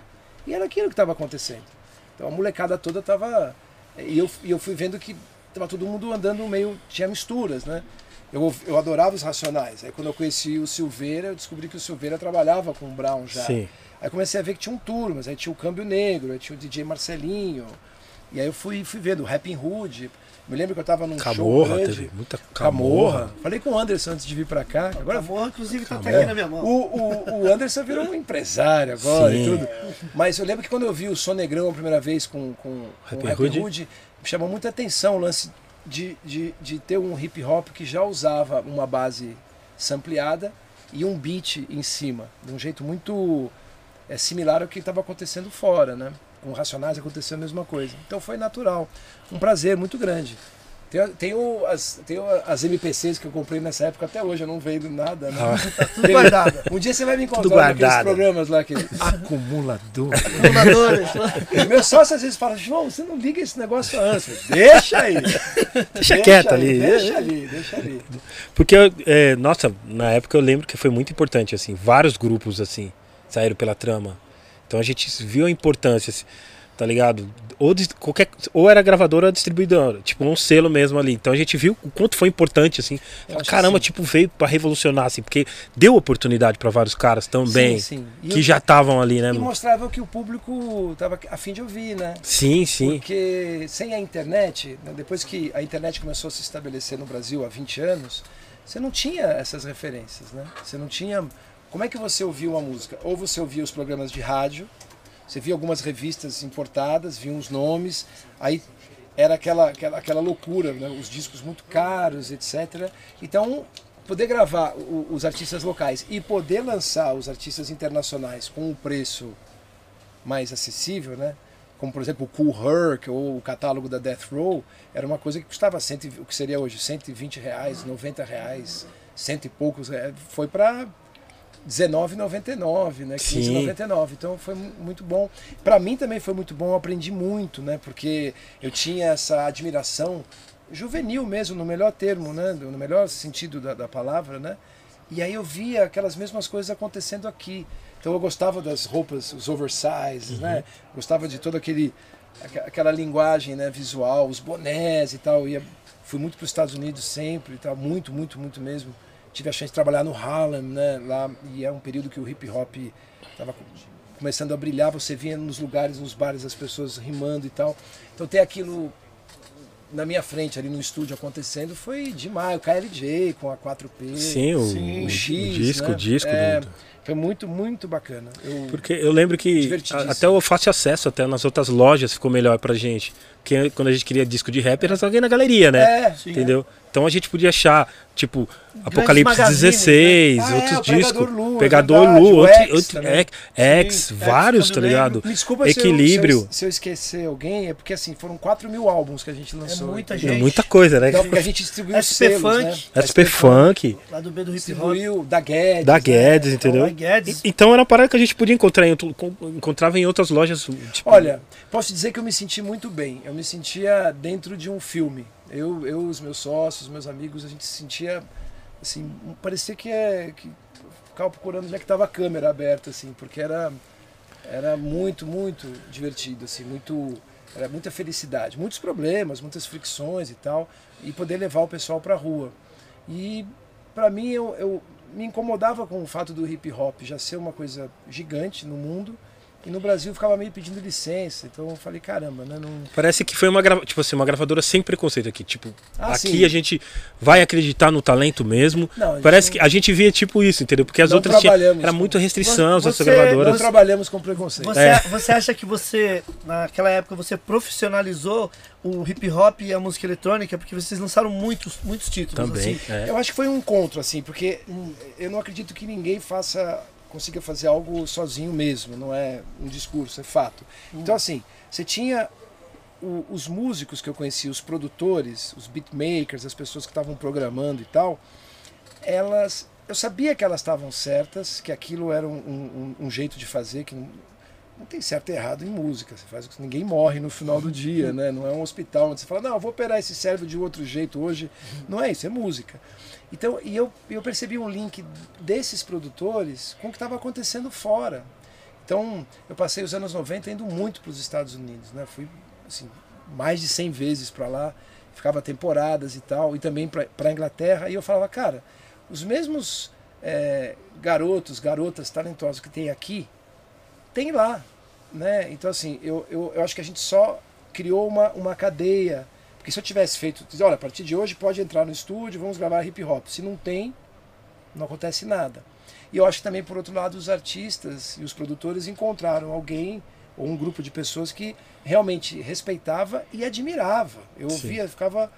A gente sabe quando você percebe que a gente gosta das mesmas coisas, né? Então isso me fez muito bem, foi, foi extremamente positivo. Você, você chegava a ouvir todos os discos que saía, tipo, pela Sim, trama, sim, tipo, sim, vai, audição, hoje é audição de tal disco, vamos ouvir. Você Cara, chegava. É, tem que ouvir, né? E tem que ouvir sem falar, né? E não pode conversar, né? Sim, Você dá um play e escuta. Eu sempre fazia assim. Presta atenção. Dava um play, porque isso acontece em todo lugar, né? Que trabalha com música, né? Você dá um play, play. Então, aí eu parava. Eu esperava. Eu no começo Presta eu ficava, atenção, gente. eu ficava, eu ficava meio bravo. Mas aí eu- eu- o meu analista falou, João, sabe o que você faz? Dá uma pausa. Aí quando a pessoa parar, você dá um play. Quando a pessoa falar, você dá uma pausa, volta do começo. Isso tem um efeito pedagógico ótimo. Então, nem falar, né? Ouvir, ouvir no estúdio, apagar todas as luzes, ficar todo mundo lá de olho fechado, ouvindo, sentindo mesmo, isso é importante, né? Sim, sim. Então, sim, te ouvia, ouvia tudo. E às vezes catálogos, né? A gente pegava um catálogo que tinha 150, 200 álbuns, né? Sim, um sim. catálogo único, né? A gente lançava. Sim. E os caras eram engraçados que eles perguntavam: quais que vocês vão lançar do catálogo? A gente, "Ah, a gente vai lançar todos. Mas todos, eu falei, cara, tem uma demanda no Brasil reprimida, porque os álbuns importados são muito caros.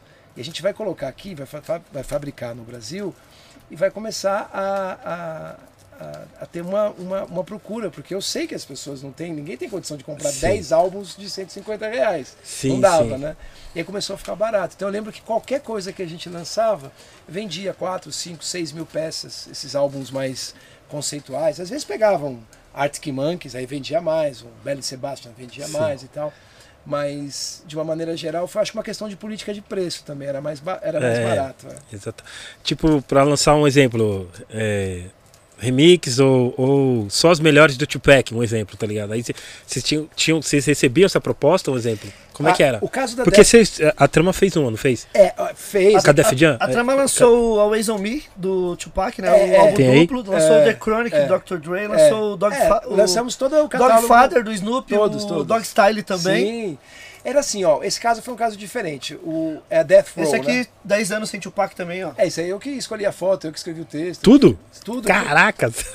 Mas por quê? Vou foda. explicar. O- Quando você pegava. Repertório bom, hein? Não, o Tupac. Repertório bom. O Tupac tossindo, tossindo é bom, né?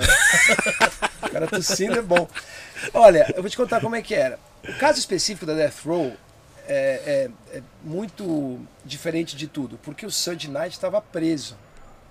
E os advogados dele precisavam de um dinheiro para pagar a saída dele da prisão. Ele tinha que pagar um- uma fiança.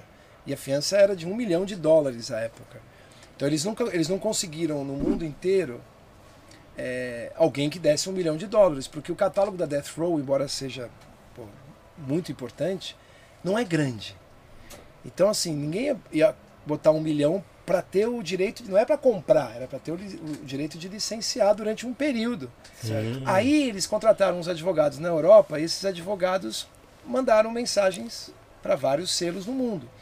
E esses advogados na Europa sabiam, a gente é, é, tinha licenciado vários selos, eles viam que a gente licenciava direito, prestava conta direito.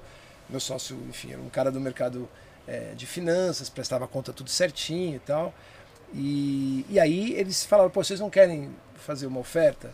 Aí a gente falou, bom, esquece, né? Um milhão de dólares não dá, né? Aí eles, aí eles voltaram um tempinho depois e foi algo como. Eles dividiram em, em 10 selos, dando 100 mil dólares de adiantamento. E aí 100 mil dólares de adiantamento, tendo o Tupac na casa, é garantia que vai voltar. Se É. Um milhão não. Com certeza. E aí, o que aconteceu? Me chamou a atenção, porque como o Suge Knight estava preso, e as pessoas todas já tinham saído da Death Row, o Dre, enfim, infelizmente o Tupac já tinha morrido, é, o, o Snoop foi lá pra, pra, pra No Limit, né, do... Ah, né, é? Master P. Master P, né? É um louco, né, de fazer isso, né? Toda a música dele tinha assim... Ah, Ah, é muito louco, né? Mas, enfim, aí eles eh, me chamou a atenção que não tinha ninguém na, na, na cabine de comando. Eram os advogados mandando todos os masters pra gente, cópias naturalmente, mas os masters. E no contrato você- eles falavam: ó, vocês- vocês lançam tudo e vocês têm direito a fazer as coletâneas que vocês quiserem. Eu falei, mas quem é que aprova a capa? Eu falei, não, o cara tá em cana, ninguém aprova a capa. uau! Aí eu falei, bom, eu, eu lia a Kill, a The Source, eu bom, eu lia as revistas desde os anos 70, né? Sim. E de hip hop eu gostava de todas. XXL e tal, eu gostava de todas essas, né? The Source, né? A, a, a, a vibe do Quincy Jones, né? Enfim, tava ligado, já tava assistindo a BET, a época do Robert Johnson, né? O primeiro preto americano a ter um bilhão de dólares, né? Ele vendeu depois para Viacom, mas enfim. Falei, bom, então eu vou fazer com o maior carinho possível, né? E eu tinha um respeito muito grande, então a gente fez, mas era, era livre. Inclusive uns álbuns, tinha uns álbuns que era assim, Too Gangsta for Radio. Era muito palavrão. Muito assim. Tipo, pior do que o Snoopy no primeiro do Dog Style, sabe? Eu ficava constrangido, né? Eu falava, pô, ainda bem que não é todo mundo que tá sacando, porque é muita gíria. Então era uma coisa totalmente solta. Então foi diferente esse selo de qualquer outro selo. Todos os outros selos você tinha que fabricar, tinha que mandar, eles aprovavam, vinham se a impressão estava boa. A gente licenciou três álbuns do Sinatra com um cara que trabalhava com ele, Roberto Quartim, né? Que, que teve o selo Forma, trabalhou com o Sinatra e ele tinha o Sinatra tinha um negócio com a gravadora dele que ele, depois que ele morresse, poderia lançar os álbuns ao vivo. E ele andava com uma unidade móvel captando tudo. Então a gente lançou três álbuns inéditos. Putz, tem que aprovar três instâncias e tal. O próprio Racional do, do, do Tim Maia, Maia. né? A gente lançou um deles também. E o legal é que vocês lançaram com. Vocês fizeram uma remasterização, né? É porque não tinha master, né? É, As vocês pessoas fizeram- falam. No, no, no período que a gente estava conversando com os advogados lá, com a família, não tinha um master. O master era o vinil. Então a gente restaurou o vinil. Isso, é. E é o som, exatamente. mas a- o que, o que me, me deixava tranquilo é que assim, o Tim aprovou isso aqui.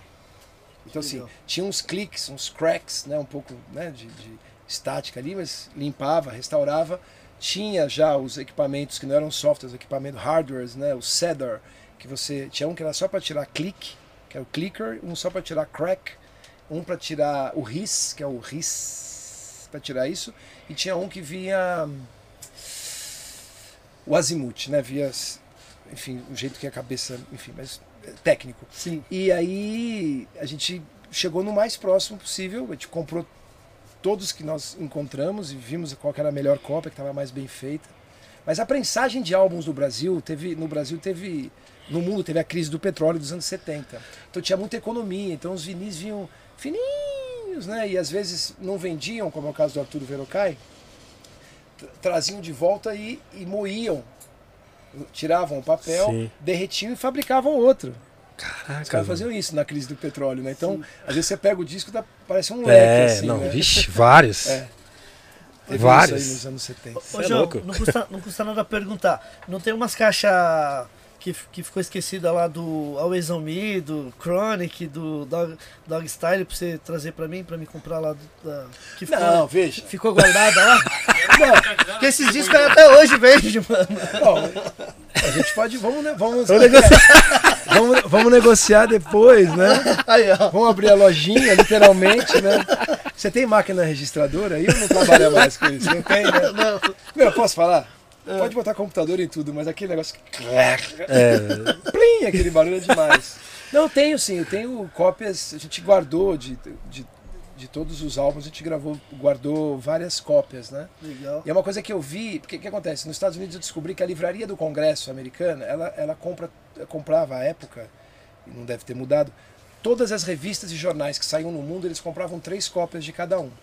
Eu fiquei com isso na cabeça, eu falei, caramba, como esses caras, eles têm, sei lá, super interessante, eles têm três de cada uma. O- a Gazeta Mercantil, o Valor, que ainda não existia, só tinha a Gazeta, o, a Folha, eles têm, o Globo, eles têm três de cada um. Eu falei, pô, eu vou fazer isso. Então, quase todos os álbuns eu tenho três cópias, pelo menos, de cada um. Boa. E às vezes roubam também, né? Porque disco bom roubam, você sabe disso, né? É. Porque eu fico muito feliz, né? Eu falo, olha, eu, eu, eu vou lá orar à noite, falando, esse ladrão que ele pelo menos esteja ouvindo, né? Né? Uma Escute, né? delícia, é uma delícia, né? Eu adoro quando. Olha, quando levam um livro e CD, eu fico muito feliz. é. Ô, não, Jo- vocês não, né? Chegou mais um superchat aqui do Angel Pereira, diretamente lá da Filadélfia. Filadélfia! Ele fala, só quero Uau. agradecer porque os poucos CDs de rap nacional com distribuição nos Estados Unidos eram da trama. Ah, que legal. E por aí tudo começou pra mim. Pô, Fila... Pô, obrigado. Tá na... Qual é o nome dele, perdão? Angel. Angel, Angel, você tá aí na Filadélfia, hein, cara? Esses dias eu me lembrei, tem um caso legal que você tá aí pra você investigar. O Teddy Pendergrass Pode crer. foi o primeiro, foi o primeiro cantor a só vender ingresso pra mulher. Você não podia entrar no show se você não fosse mulher. Então essa turnê que o Roberto Carlos faz, que é só mulher e tal, isso o Teddy Pendergrass? Olha! Ele tinha o mesmo empresário E aí, do, Betão, ó. do Alice Cooper, né? E aí ele virou tipo uma estrela, ele era tipo. Era tipo. Tava o Marvin Gaye ali já ficando mais adulto e tal, e ele chegando, assim, quebrando Nossa, tudo. esse mano aí. Aí, cara, lá na Filadélfia, tem uma, uma história muito mal contada lá. Ele comprou um Rolls Royce zero, né? Naturalmente. Lindo, né? E aí cortaram os freios do carro. E ele bateu e ficou tetraplégico, né? Então quando ele É. gravou com a Whitney Houston, né? é, no primeiro álbum Ah, da então Whitney, foi acidente de carro, desculpa. foi um, foi foi um- acidente, foi eu um não sabia. atentado, Foi um atentado. Foi um atentado. E nunca ninguém descobriu quem foi, porque era a máfia da Filadélfia, né? Eu falei que o empresário dele era o Alice Cooper, né? Sim, E o cara sim, que falou, isso, falou ele poderia ser. Ele olhou pra ele no, no, no grupo e falou: Putz, esse cara aí, esse cara aí, ele vai ser grande. Aí ele bateu, inclusive. Ele no- era do Harold Melvin, né? O- Exatamente, no Blue Notes, né? Blue Notes. Exatamente. O, vocês devem lembrar, ou já devem ter assistido o Live Aid, né? Sim, no sim, Live sim. Aid, ele tá lá, ele participa de cadeira de, cadeira roda, já. isso. Ele gravou um DVD também ao vivo, na É, cadeira de roda. foi um pecado aquilo. Eu adoro o Teddy Pendergrass. Ele é realmente. Era uma voz Vozeirão, né, rascante. Sim, sim. Rascante. Puta, vo- cara vocal lindo. mano. bonito, bem vestido, banda tocando, cara com aquele controle. Aquele tipo de cantor, tipo de cantora que quando para no microfone e olha pra todo mundo assim, você sente uma pressão em você e você fala, bicho, esse cara não vai cantar mal. O olhar- ele já começa, ele já ganha o jogo antes de abrir a boca. É, é. Ele olha assim e fala, bom, agora tá tudo sob controle, né? Adoro. E ele era da Filadélfia. O Philly Sound também é muito importante, né? O som da Filadélfia é importantíssimo, né? Mas que bom, muito obrigado. Fico feliz a gente realmente distribuir nos Estados Unidos.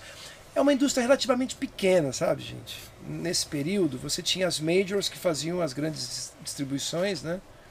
E você depois tinha os distribuidores independentes, né? E eram muitos, e eles eram 30% do mercado, 25 a 30% do mercado. Então, você conhecia um, e era lifestyle, né? O cara não queria trabalhar numa major, ele gostava do lance de trabalhar com em lojas é, maravilhosas como essa, que eles chamavam lá de mums and pops, né? Essas lojas de bairro e tal que vendiam. Então, putz, era era uma conversa assim, né? Muito muito prazerosa e fácil de, de resolver os problemas. Mas a, a música brasileira, acho que desde aquela, né, vamos por aí, 70, 80, já se vendia bastante lá. Eu lembro até de uma vez o Gil Soares falou que ele foi para, não sei se- qual país que ele estava ali, né, nos Estados Unidos mesmo.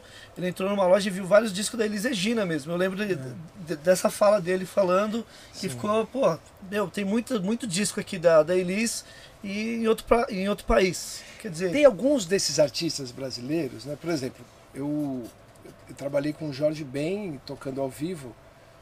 Eu era o substituto do substituto, né? Tinha um baterista. Ô, tinha- louco. aí tinha- Substituto do substituto. É, porque Tipo, o Simoninha, o Simoninha tocava na banda do Zé Pretinho, ele era, ele era um sub. Então você tinha o cara, quando o cara não podia ir, o sub. Um dia ele me ligou, eu tinha acho que uns 15, 16 anos, ele falou, João, o Batera não veio, o sub não veio, você pode atacar? Eu falei, Beleza, você vai? Ele falou, nessa eu não tô. Eu falei, como não? E aí, o ensaio? Não tem ensaio. Não tem ensaio.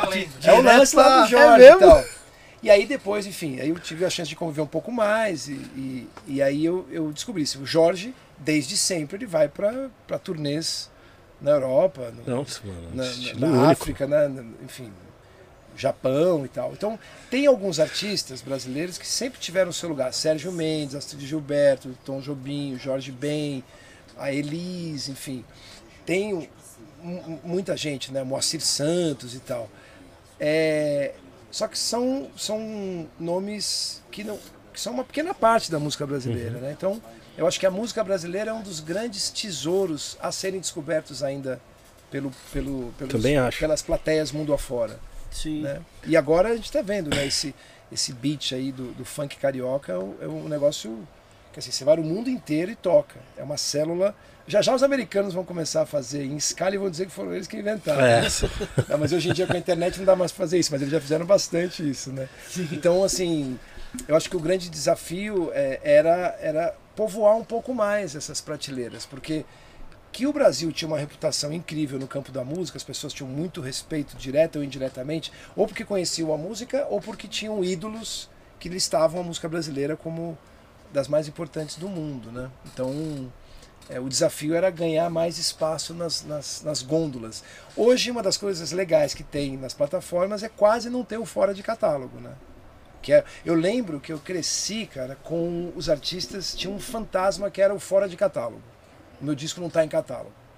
E aí a gente sabendo, tem um espaço físico, não dá para você não dá pra você chegar com, com vendendo CD aqui ou vinil, eu tenho 40 mil títulos. Você tem os títulos que você trabalha 3, 4 meses, uma major que já está aí. Por exemplo, a EMI está no, no, no, Brasil, a Odeon, desde o começo do século, a EMI um pouco depois. Então é muita coisa. Com o digital acabou isso, fora de catálogo. Isso é uma coisa que me encanta, assim. Sim. Você realmente... No YouTube, então, você nunca não achei nada no YouTube. É difícil. Eu não... sempre é. acho. No YouTube sempre tem. Qualidade é ruim. A qualidade, então, mas eu. Depende, né? Mas tem lá, né? Não, não. Tem, depende, quali... acho que depende. Razão, a qualidade não é o ideal. Mas pelo menos o. Bom, se for falar do som das plataformas também, a gente está no momento que as pessoas abrem mão da qualidade de som. E aí tu falou uma coisa técnica bem tangível, que sempre foi a grande, a grande missão da indústria, era fazer o som melhor é o estéreo, é o hi-fi, agora tem o grave, agora vamos levar o cinema para cá. Era sempre melhor o som, melhor, tem que bater mais e tal. Com o mundo digital ficou um lance muito mais do alcance do que a qualidade. As pessoas no beat budget né, da, da sua vida você fala assim, bom, eu não, vou, não preciso ouvir isso com essa resolução. Até porque as pessoas às vezes escutam aqui, né? E às vezes também escutam num fonezinho que eu acho que eu, é uma coisa que eu gostaria de, antes de ir embora, recomendar. Compre, compre pelo amor de Deus, um bom fone. É. Porque um bom fone, se você cuidar, ele, ele, ele é a porta de entrada para o mundo da música e ele dura a vida inteira, né? Sim, e, certeza. poxa, você merece, né? O cara gasta 100 mil dólares para fazer uma faixa e você ouve um fone de 5 reais, né? Então vale a pena. O pessoal fala, o pessoal investe muito em tênis hoje. Eu sempre gostei de tênis, mas hoje os caras, né, as pessoas pagam uma grana, parcelam em 24 vezes. Um fone eu acho que é bem mais eu acho bem mais importante. Fone né? da Edifiers vai salvar vocês. Isso é bom, então. De preferência, né? você que gosta de ouvir som alto no metrô, no ônibus, compra um fone. É. Aliás, tem uma lei municipal que vai ser aprovada em breve. Tem que né? ser, é, pelo amor de Deus. Não, isso é... Porque às vezes duas ao mesmo tempo, né? Não, duas, três, quase você nem sabe o que. Você fala, gente. Até para se proteger disso, use o seu fone. Use o seu fone né? ali no seu mundo e tal. Mas então, Acabou. Então, você tem razão, a qualidade não é a mesma, mas pelo menos não, tem, não tá fora de catálogo. É uma aflição para alguém, né? Que você fala, pô, eu não. É, caramba, eu não tô em lugar nenhum, eu não existo, né? Então, acho que. lembrar, né? Do... É, e hoje, hoje essas principais plataformas, o Spotify, Deezer, Apple, Tidal, enfim, é, elas têm uma quantidade grande de coisas, não dá para não dá para se queixar, não, não chega nem perto de nada que a gente viu nos anos 70 e 80. João, o, o pancadão, o funk carioca é a evolução do Miami Bass, né? Que, uma, que acho que tem uns turbozão, por isso Congo, que tem um bagulho é, brasileiro, assim. A gente tava falando, é o Congo de Ouro, né? É, tipo, tem aqui. Tá, tá. É. Eu acho que isso é, o é. diferencial do Miami Bass. Mas parece que a métrica, tipo, da, tipo, Te Love Crew, essa rapaziada aí é mesmo. Tipo, então. Se você aí... pegar a capela e pôr agora nesse aqui, é a mesma coisa, é, tipo. Cara, isso aí começou, é, essa, essa batida, primeiro, a primeira a fazer esse.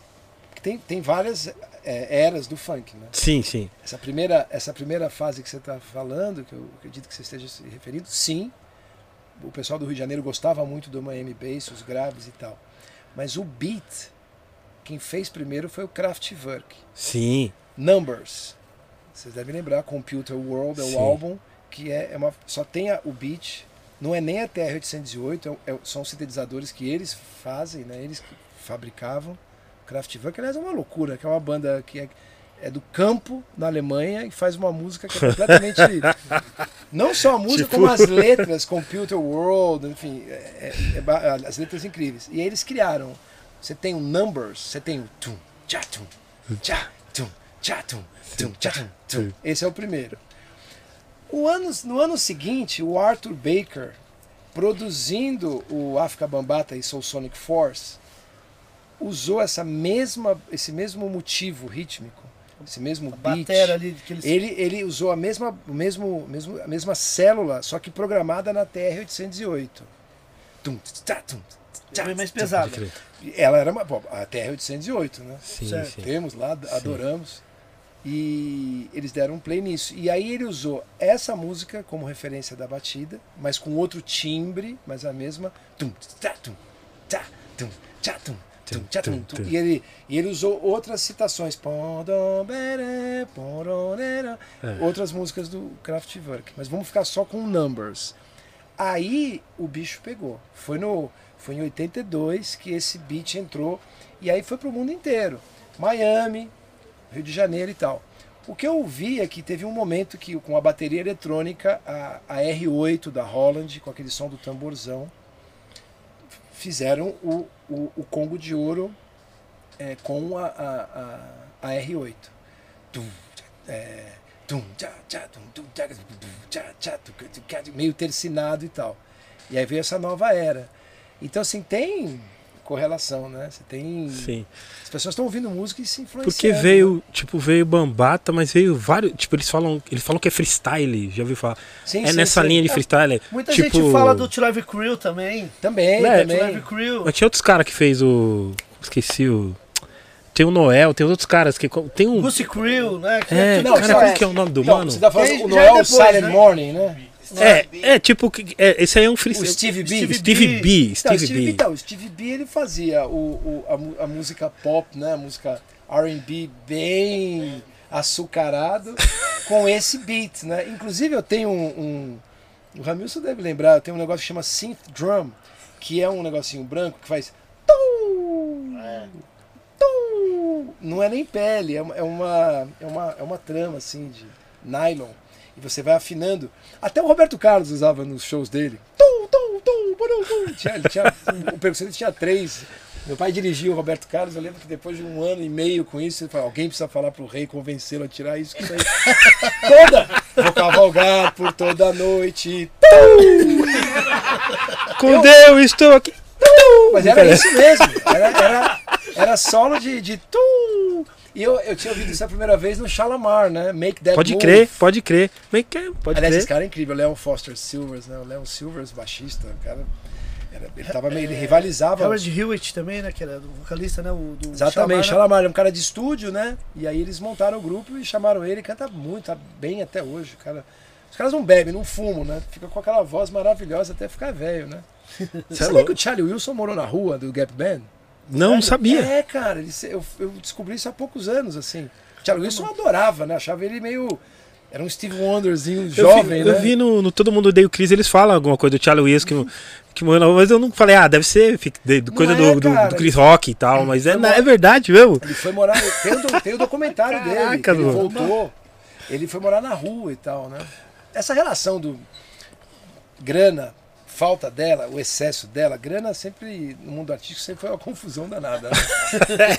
o, cara, o, o Chris Rock fala, nós artistas, a gente gasta dinheiro como se o dinheiro fosse estragar no banco o dia seguinte, né? Precisa gastar negócio. Ah! E quando passa, fala, putz, grilo, meu plano de saúde. Já era, tipo. Diga lá. Ô, João, o, o- só uma deixa aqui, o ex do Câmbio Negro. Ah, É, tá mandando um salve aqui. Foi para- aniversário dele, hein?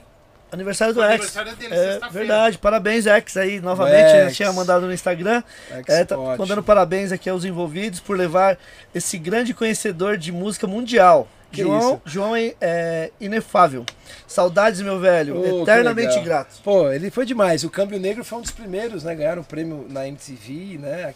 Esse é o meu país. Meu, esse clipe é sensacional. É demais, né? E na sequência. É um ele- clipe que todo mundo teria que ver. É esse, legal, esse né? videoclipe sempre, viu? E parece é, Atemporal. premonitório, É, né? exatamente. Premonitório, né? Você pode assistir ele hoje e falar, meu, tá acontecendo, não mudou nada. Os caras são muito loucos, né? É tipo a Talib afirma a política. né? De É. política em É, política. é uma fita, você pode ouvir que você vai. Não você mudou nada. olha que interessante, como o mundo. Você vê que eu descobri esse negócio do hip hop, como é interessante. Ah. O hip hop, os produtores sempre tiveram um interesse muito grande nesses álbuns dos anos 60 e 70 e 80, mas 60 e 70 sobretudo, da música brasileira. Certo. Então eu falava, caramba, esse cara tem 19, 20, 22 anos e está interessado numa, numa, numa enciclopédia musical, numa livraria musical que eu gosto, mas assim, não encontrava gente da minha idade ou mais novo que estivesse curtindo. E curtiam Certo. mesmo, sabiam, por causa dos pontos que ficavam procurando os samples, né? Conheciam muito bem. Aí, um dos discos brasileiros mais valorizados no Japão era o álbum de um, de um, artista brasileiro chamado Amado Maita. O Amado Maita foi durante muito tempo, quem me contou isso foi o Ed Mota. Ele disse que era um dos discos brasileiros, um dos dois, três mais caros do Japão. Caramba. E foi um álbum desse. Saiu no Brasil, saiu no mundo, voltou, não teve muita cópia, então virou uma raridade mesmo. O Marcelo Maita, que é um dos melhores eh, músicos do Brasil, tecladistas do Brasil, pianista no Clube do Bar, todo mundo, ele, ele, é- ele, ele tem a melhor definição do Brasil, eu já falo já já, que é a melhor frase dele, uma- uma das melhores.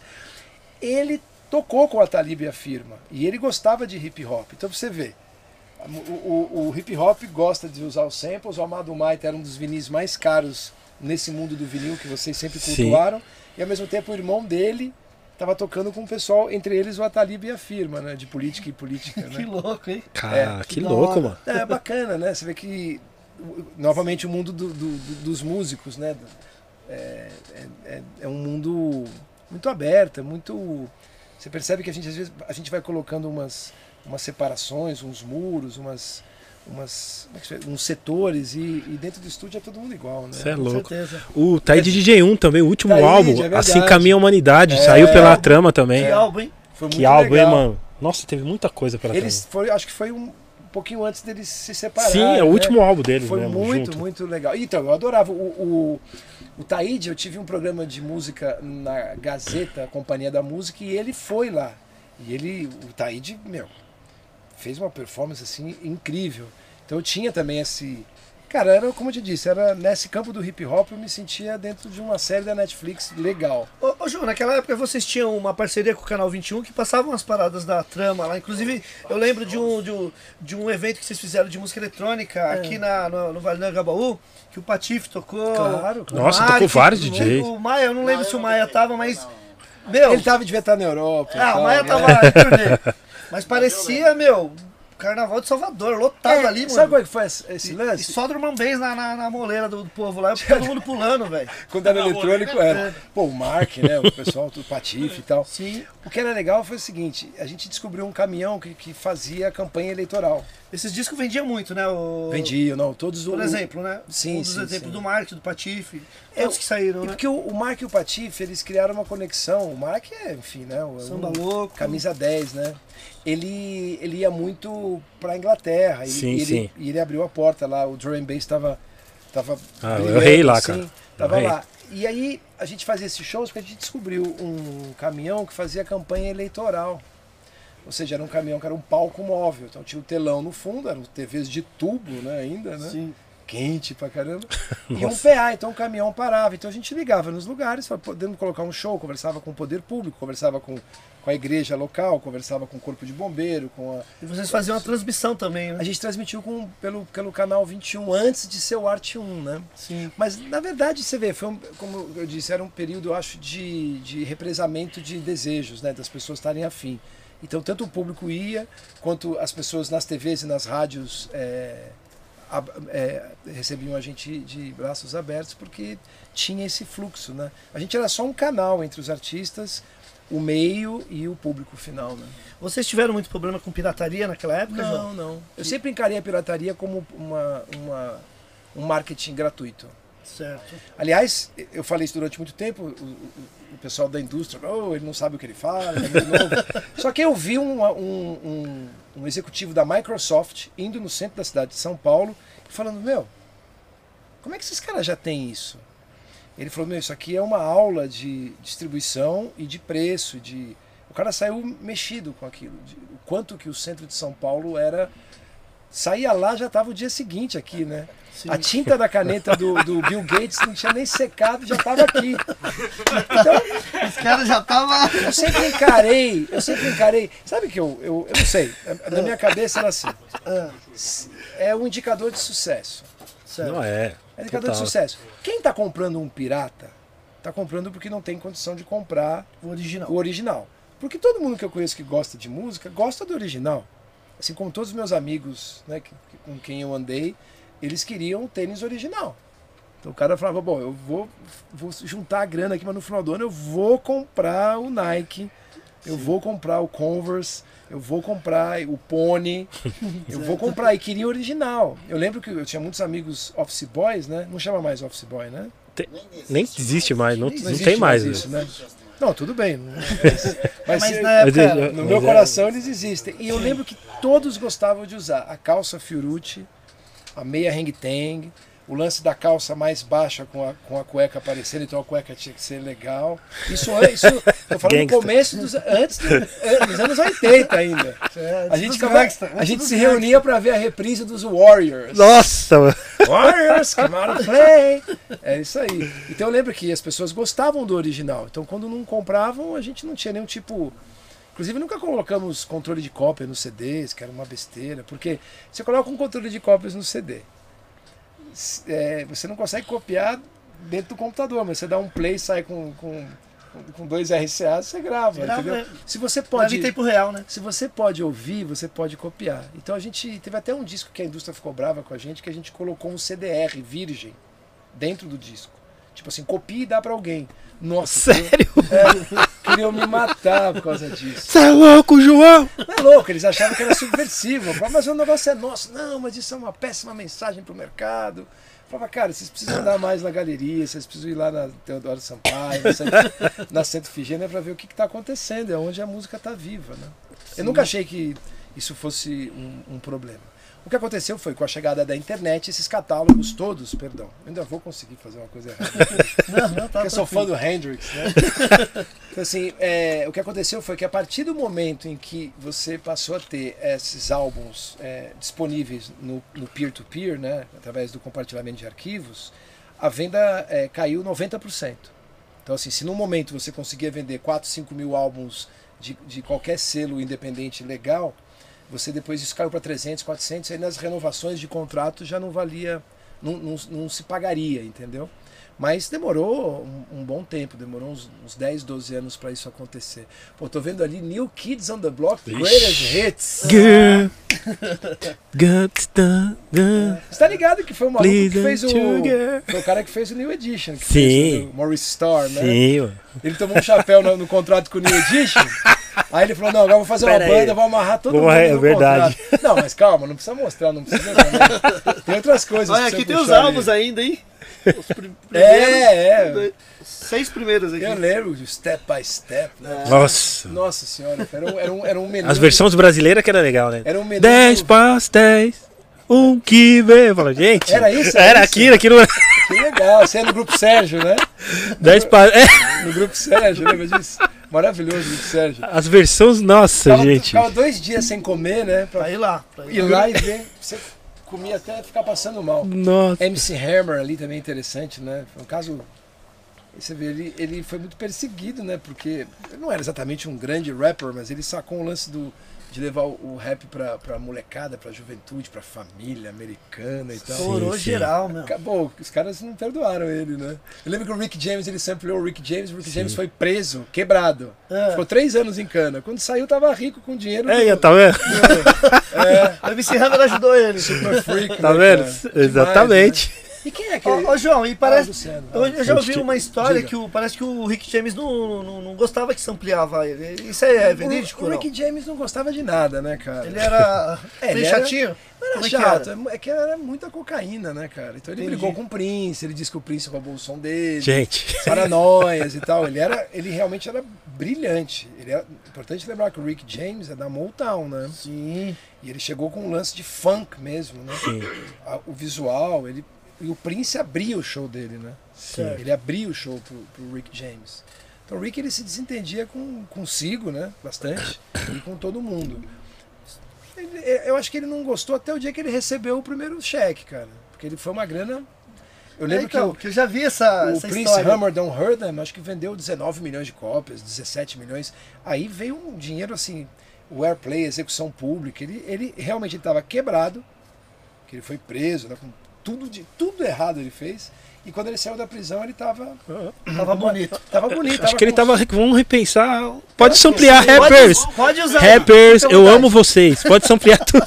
É que eles, as, as pessoas ficavam meio assim porque não, não sabiam. Por exemplo, o Puff Daddy fez o Every Breath You Take, ele, ele The Police. usou o The Police, o- o- a composição do Sting, Fez nada ali. mandou né, pro rádio. Só pegou. Não, mas funcionou, ganhou um É, dinheiro sim, bom não, ali. estourou, não. Né? O mundo todo. Mas teve autorização, João? Ele, ele mandou pra rádio antes de pedir autorização. Saiu do estúdio e já mandou pro rádio. E aí, cara, quando você pede antes é um preço, quando você pede depois é outro. Depois que estourou é outro. Então, assim, o, o Sting. Não é condicionado no inverno. O, o, o Sting. Não é o Sting, né? Os advogados, tá? Gente, vocês tinham que ter pedido antes. Agora não é mais 500, agora 9.700. Né? Caraca. Então, isso, mas foi um período que a, a, a cultura hip hop ajudou a moldar a cultura legal né, de, de direitos nos Estados Unidos. Né?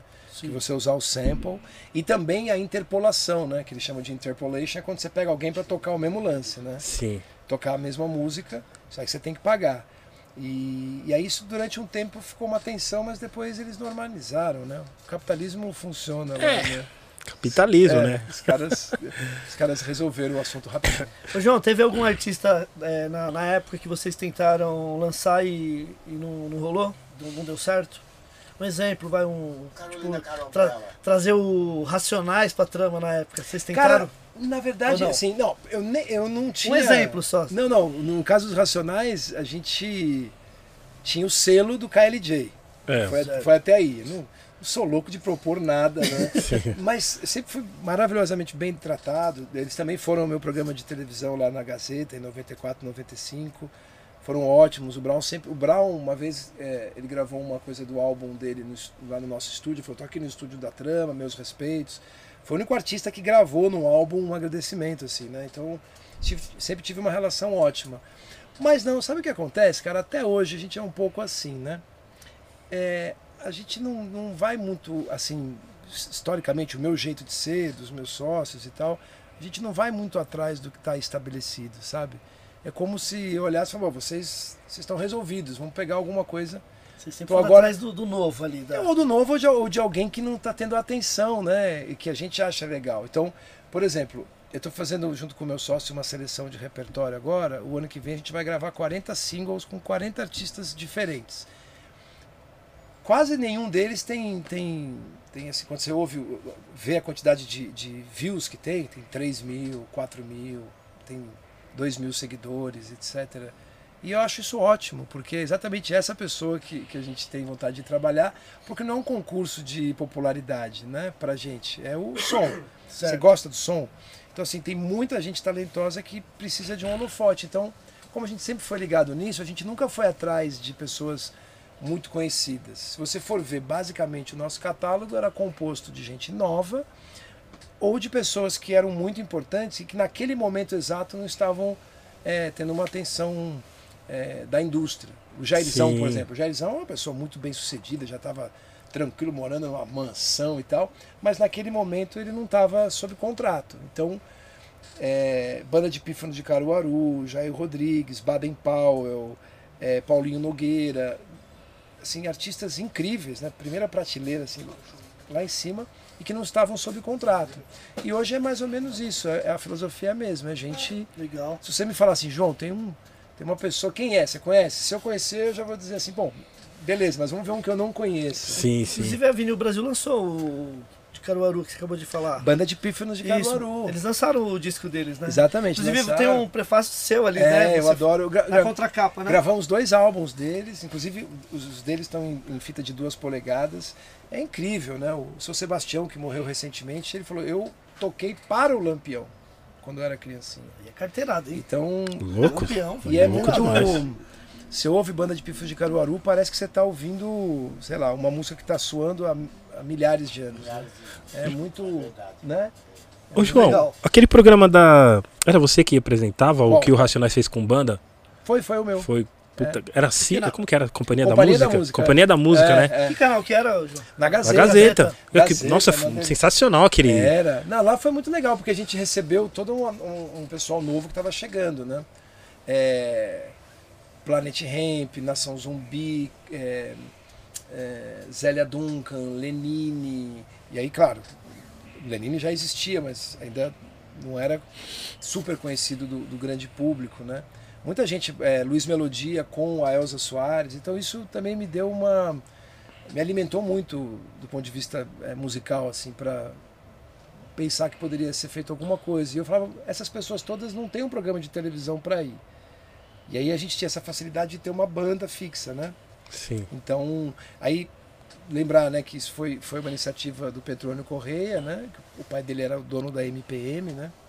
E a direção do Oscar Rodrigues Alves tinha o Bernardo Vilhena e o Ali Salomão, né? A gente tra- trabalhava junto ali. E meu trabalho eu gravava uma cabeça só para dizer o nome das pessoas e saía fora fazer uma entrevista rápida. O lance era música ao vivo. Mas foi o Ed, foi o Milton Nascimento, foi o João Bosco, foi a Margarete Menezes. Sei lá, uns Cara, 60, galera, hein? é, uns 60, 70 artistas, assim. Ficou um ano e meio, ganhamos a PCA na época. Isso abriu muito a minha cabeça e, e me deixou cada, assim, a, cada, a cada episódio mais apaixonado por música Que e por, hora, velho. e por músicas diferentes. Imagina, a Elza Soares nunca tinha é, feito algum lance junto com o Luiz Melodia, canta, cantado junto. Eles se encontraram ali a primeira vez. O Zoli, que eu gostava porque Nossa, o Zoli, hora. quando eu tinha 11 anos, eu gostava de, de- de- de música de R&B, soul e funk. No Brasil tinha pouca gente, o Tim Maia eu já conhecia e tal. Quando chegou o Brilho com o Zoli, Noite do Prazer, eu falei, caramba, eu era é, apaixonado assim pela voz do, do Zoli, pelo era o Jorgeão Barreto tocando. Ele era da, da, da banda Black Hill e, e também tocava com vários outros artistas. Então era um pessoal que eu gostava bastante. Uau, mano. Programa Onda Urbana também, ó. Onda Urbana foi. Era na. Lembra da Rádio Cidade? Lembro, pô. Então, o dono da Rádio Cidade quis pe- pegar, fazer todo dia da meia-noite às 5 uma, outra, uma rádio dentro de uma rádio. Sim. Então, uma rádio. Uma te- rádio dentro de uma rádio. É, porque ele tinha a Rádio Cidade hiper popular, mas ele Sim. chegava todo dia e botava 4, 5 horas de programação direto é, com, com músicas que você não tocava normalmente. Principalmente o- aquilo que se convencionou chamar de música urban music, né? É, hip hop, R&B, Sim. house, é, enfim, é, soul, é, funk, né? Essa música afro-americana, né? Incrível, né? Que é o que acabou moldando o meu gosto. Sim, tinha, tinha um trama virtual também, que era na TV Cultura, onde que é? Tema virtual fiz na TV, fizemos na TV Cultura, já é com o Fernando Fara, né, o criador Sim, do ensaio. Ele que teve essa ideia, falou, João, tem essa cena indie toda aí que, que vocês estão lançando, com, com o serviço, né, a rede social, a trama virtual. A gente ficou lá também três anos fazendo toda semana. Ah, nesse mesmo período a gente fez o primeiro canal live streaming diário do YouTube no mundo, né? Que louco. É, o primeiro, isso eu posso falar porque foi mesmo. Eu, a gente recebeu no estúdio o, Alec, o Alex Carlos e o Chris Maxi do YouTube. A gente estava transmitindo todo dia ao vivo, de segunda a sexta, duas horas por dia, com bandas independentes no UOL. E o YouTube falou: Meu, por que vocês não fazem no YouTube? A gente falou: ah, porque não tem uma ferramenta de live no YouTube. Ele falou: Tem, a gente vai abrir para vocês e começamos a fazer. Daí foi feito quase três anos, foram mais de mil, mil e cem bandas e tal. Então, é, é, são, são, em cada etapa da, da, da- da vida profissional você tem um, um caminho a seguir. Sim. Sacar o que está acontecendo no entorno e fazer do seu jeito. né? Você é louco. É, João, quando você. Qual foi a melhor época, assim? É, a época do CD, época agora, que, do- das plataformas. Qual que foi a melhor época? A visão pra você musical falando assim. Quando a trama chegou já era CD, né? o Já João? era CD. A Um gente vinil. fazia. Não, a gente fez muitos Vocês vinis, fizeram vinil, lembro. Mas a gente fez sempre fora. A gente nunca tinha fabrica, nunca fabricamos aqui. Não tinha Sim. ainda Fazia Polisson. lá fora. Fazia lá fora sempre. Foi maravilhoso. Eu lembro que saiu um single do Rap Hood na época. Nossa, é disco pra caramba. Parte 1. Vinil. Parte Ah, tem, um. do partinho do, do, do, do Rap Hood é bom pra caramba, Ah, mano. isso aí foi muito legal porque eu tive a chance de conhecer as fábricas Lá fora. lá fora. Ah, então, então tá fato. Era demais, cara. E eu me lembro que assim, nas fábricas só tinha preto trabalhando. Era incrível, assim, só tinha preto. Eu falei, cara, por quê? Ele falou, ah, porque é a cultura, eles manjam do grave, eles. é, é, é, muita gente vem da América Central, da Jamaica, de Barbados, lá pra Inglaterra. Tem esse lance, isso me chamou muito a atenção, assim. Eu não via. Não tinha um branco assim no negócio. Eu falei, caramba, que demais isso, né? Então a gente fabricou muito lá. Cara, eu acho o seguinte, eu acho que dentro da história da música a gente percebe que a música, assim como você tem as notas, você tem as pausas, né? Então você tem os momentos históricos, você tem a contração e relaxamento, você tem a inspira e expira. É como a música ocidental é baseada em tensão e relaxamento, né? E boa parte da música mundial também. Então acho que tem os momentos históricos. A gente vive, às vezes, um determinado momento que surgem muitas coisas num curto espaço de tempo, que é um, o que você pode chamar de revolução, né? uma grande quantidade de mudanças num curto espaço de tempo. E aí depois você precisa, com a, com a- a dispensa cheia de referências, de possibilidades, é um tempo de colheita e, e tal. E não é toda hora que aparece. O Paulinho da Viola não é toda hora que aparece. Não. O Mano Brown não aparece toda hora. O parte 1 não aparece toda hora, Elis Regina ou Alcione. Quando a natureza produz esse tipo de artista, precisa descansar um pouco depois, né? Então acho que tem, são ciclos. O que eu acho que tem muito, o que eu acho que é muito legal agora é que não tem muitas barreiras econômicas para você produzir música. Quem produz música hoje, quem, sei lá, quem tem entre 12, 13, 14 anos, ali até 20 e poucos anos, desde que chegou é tudo no digital, entendeu? Sim, então sim. É. as pessoas não, não têm a noção do que é você não conseguir publicar uma música. Por isso que eu, eu, eu acredito a importância que o, o nosso trabalho teve em algum momento a, a esse desejo coletivo das pessoas. Porque Sim. o Ramilson está aqui, ele produziu um super lance. O que, que ele fazia com aquilo? Ele, tinha, ele podia tocar na noite, ele podia distribuir para alguns outros DJs, né? concorrências à parte, um ou outro podia tocar, torcer para ver se conseguia ter algum programa específico de rádio e tal. E ponto, você não tinha como publicar na internet. Eu queria lembrar quando a gente criou a trama virtual, não tinha nem o MySpace, né? A gente criou por uma necessidade Verdade, de, verdade. de guardar as coisas. Então você corta para um momento que a gente está aqui e vocês acabaram de dizer ali que está em todas as plataformas. Então isso é uma coisa que ficou invisível, assim como a, a luz elétrica e a água, a gente se acostuma, fica invisível a tecnologia quando ela, ela passa a habitar o nosso dia a dia. A gente não Sim. pensa mais nisso. Eu acho isso louvável. Você conseguir num laptop ter mais tecnologia do que os Beatles conheceram é, é- É muito louco, é, né? é muito, é muito bacana. Tem coisas que não mudam. Um bom par de monitores, um bom fone de ouvido e, e o microfone, esses transdutores, né, que transformam Sim. a energia mecânica em energia elétrica e a caixa de som que faz o contrário. Isso aí é, realmente é algo que vai estar presente sempre. Agora, você conseguir da sua casa produzir o que você quiser e você dá um play ali e, e, e você publica, esse negócio de. esse direito de publicar é uma coisa que a história da humanidade persegue há muito tempo. Né? Então, essa desintermediação é algo que eu acho fantástico. O desafio é o que, que a gente vai ouvir. Então, acho que pessoas como vocês, como todo mundo que está aqui, é, ganham a importância que sempre tiveram, mas passam a ter uma importância que talvez seja descoberta pelas novas gerações. Porque é, o que, que eu escuto agora, cara? Né? É. Tem 15, por exemplo, no Brasil sobem. Eu já ouvi vários números, vou pegar o mais baixo que eu ouvi. 15 mil músicas por dia. 15 mil músicas dividido por 10 são 1.500 álbuns por dia. Se cada álbum tiver 50 minutos, como é que você escuta? Não Uau. tem como.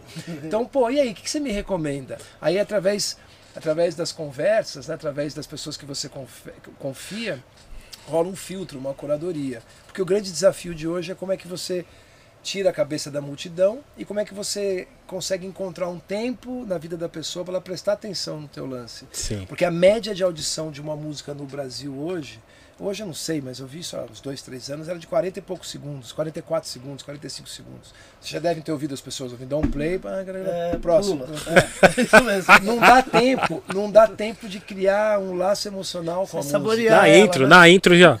Não, Que próximo. intro, que intro, né? Saborear ela, não, a- identidade, você sabia pelos anos. Hoje não tem mais isso. É, isso é uma coisa que você tocou, um assunto que eu sempre converso com os meus amigos que trabalham com engenharia de som, em estúdio e tal. Se você me colocar uma música de 92, eu vou saber te dizer que aquela música. Eu não sei se eu vou acertar como. Não sou o Ronifon com vinho, né? Mas assim, eu vou dizer, ó, isso aqui é começo dos anos 90 ou é final dos anos 80, ou é começo dos anos 80, é final dos anos 70, é meio, é 70, início. Você não é, a década você não erra e depois você tenta Ela acertar. perdeu essa identidade hoje. De um tempo pra cá, eu não escuto, não estou falando a música, estou falando o áudio. O áudio, não os timbres do teclado. A gravação. Você não sabe direito, ouvindo, se eu faço um teste cego, dou um play. Você não sabe se a música é de 2021 ou de 2009, ou de 2007, 2014. Se você ouvir, você fala assim, é exatamente da onde? E se eu te colocar uma música que você não conhece dos anos 80, você vai dizer, cara, eu acho que isso aí é meio anos 80. Não pelo estilo musical só. Isso tem os timbres do momento, claro que sim, toda geração tem o seu tem a sua paisagem sonora. É Mas o áudio, a estética, o som do, da compressão, a fita, o som das coisas, o, o áudio, os timbres da época. Por exemplo, é, vocês concordam comigo que o The Weeknd parece um monte de coisa. que Sim, Sim. verdade. Parece um Sim. monte de coisa, menos o The Weeknd. né? Total. Ele velho. parece o Ahá, ele parece o Jermaine, o Jermaine Jackson. É. Eh, Quando gravou com bateria, também parece o Prince um pouco, parece Michael Michael. o Michael Jackson. Mas, não, Michael é. Aí É. só- aí é coisa de Procon até, né? Mas assim, parece muito. E aí eu fico perguntando, se o pessoal dos anos. Esse álbum do Silk Sonic, você. Eu gosto muito, eu gosto. Ó, pra dizer o seguinte, eu sou formigão, eu escuto de tudo, tá? Certo. Eu gosto do Yummy, do, do Justin Bieber, né? Vocês me Sim. perdoem. Eu acho, uma, eu acho É legal. muito bacana. Você sabia que a mulher dele é neta do Elmiro Deodato, É né? isso aí. Ah, é? Não sabia. É. Como é que é? A mulher do Justin Bieber, a esposa dele, a Sim. Hale Berry, que ela, ela enfim, Ó, o se- ficou muito popular depois que, que, que se casou com ele, que ele é uma figura mundial. Ela, ela é modelo, não é isso? Ela é neta do Elmir Deodato. Pô, Uau, mano. É, o Conde, o Conde Gang é a banda do Elmir Deodato. É, o contrário, né? Desculpa aí, né? Fica com o Conde Gang e me dá o Elmir Deodato. Eu gosto muito do Conde Gang, acho uma banda incrível, mas aquilo lá, quem acertou aquele som.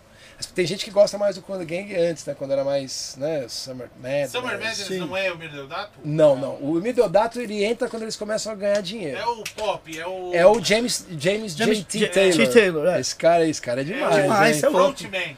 É, Frontman. é, Showman. Primeira coisa que fizeram, meu, precisa botar um cantor aí pra gente ganhar uma grana.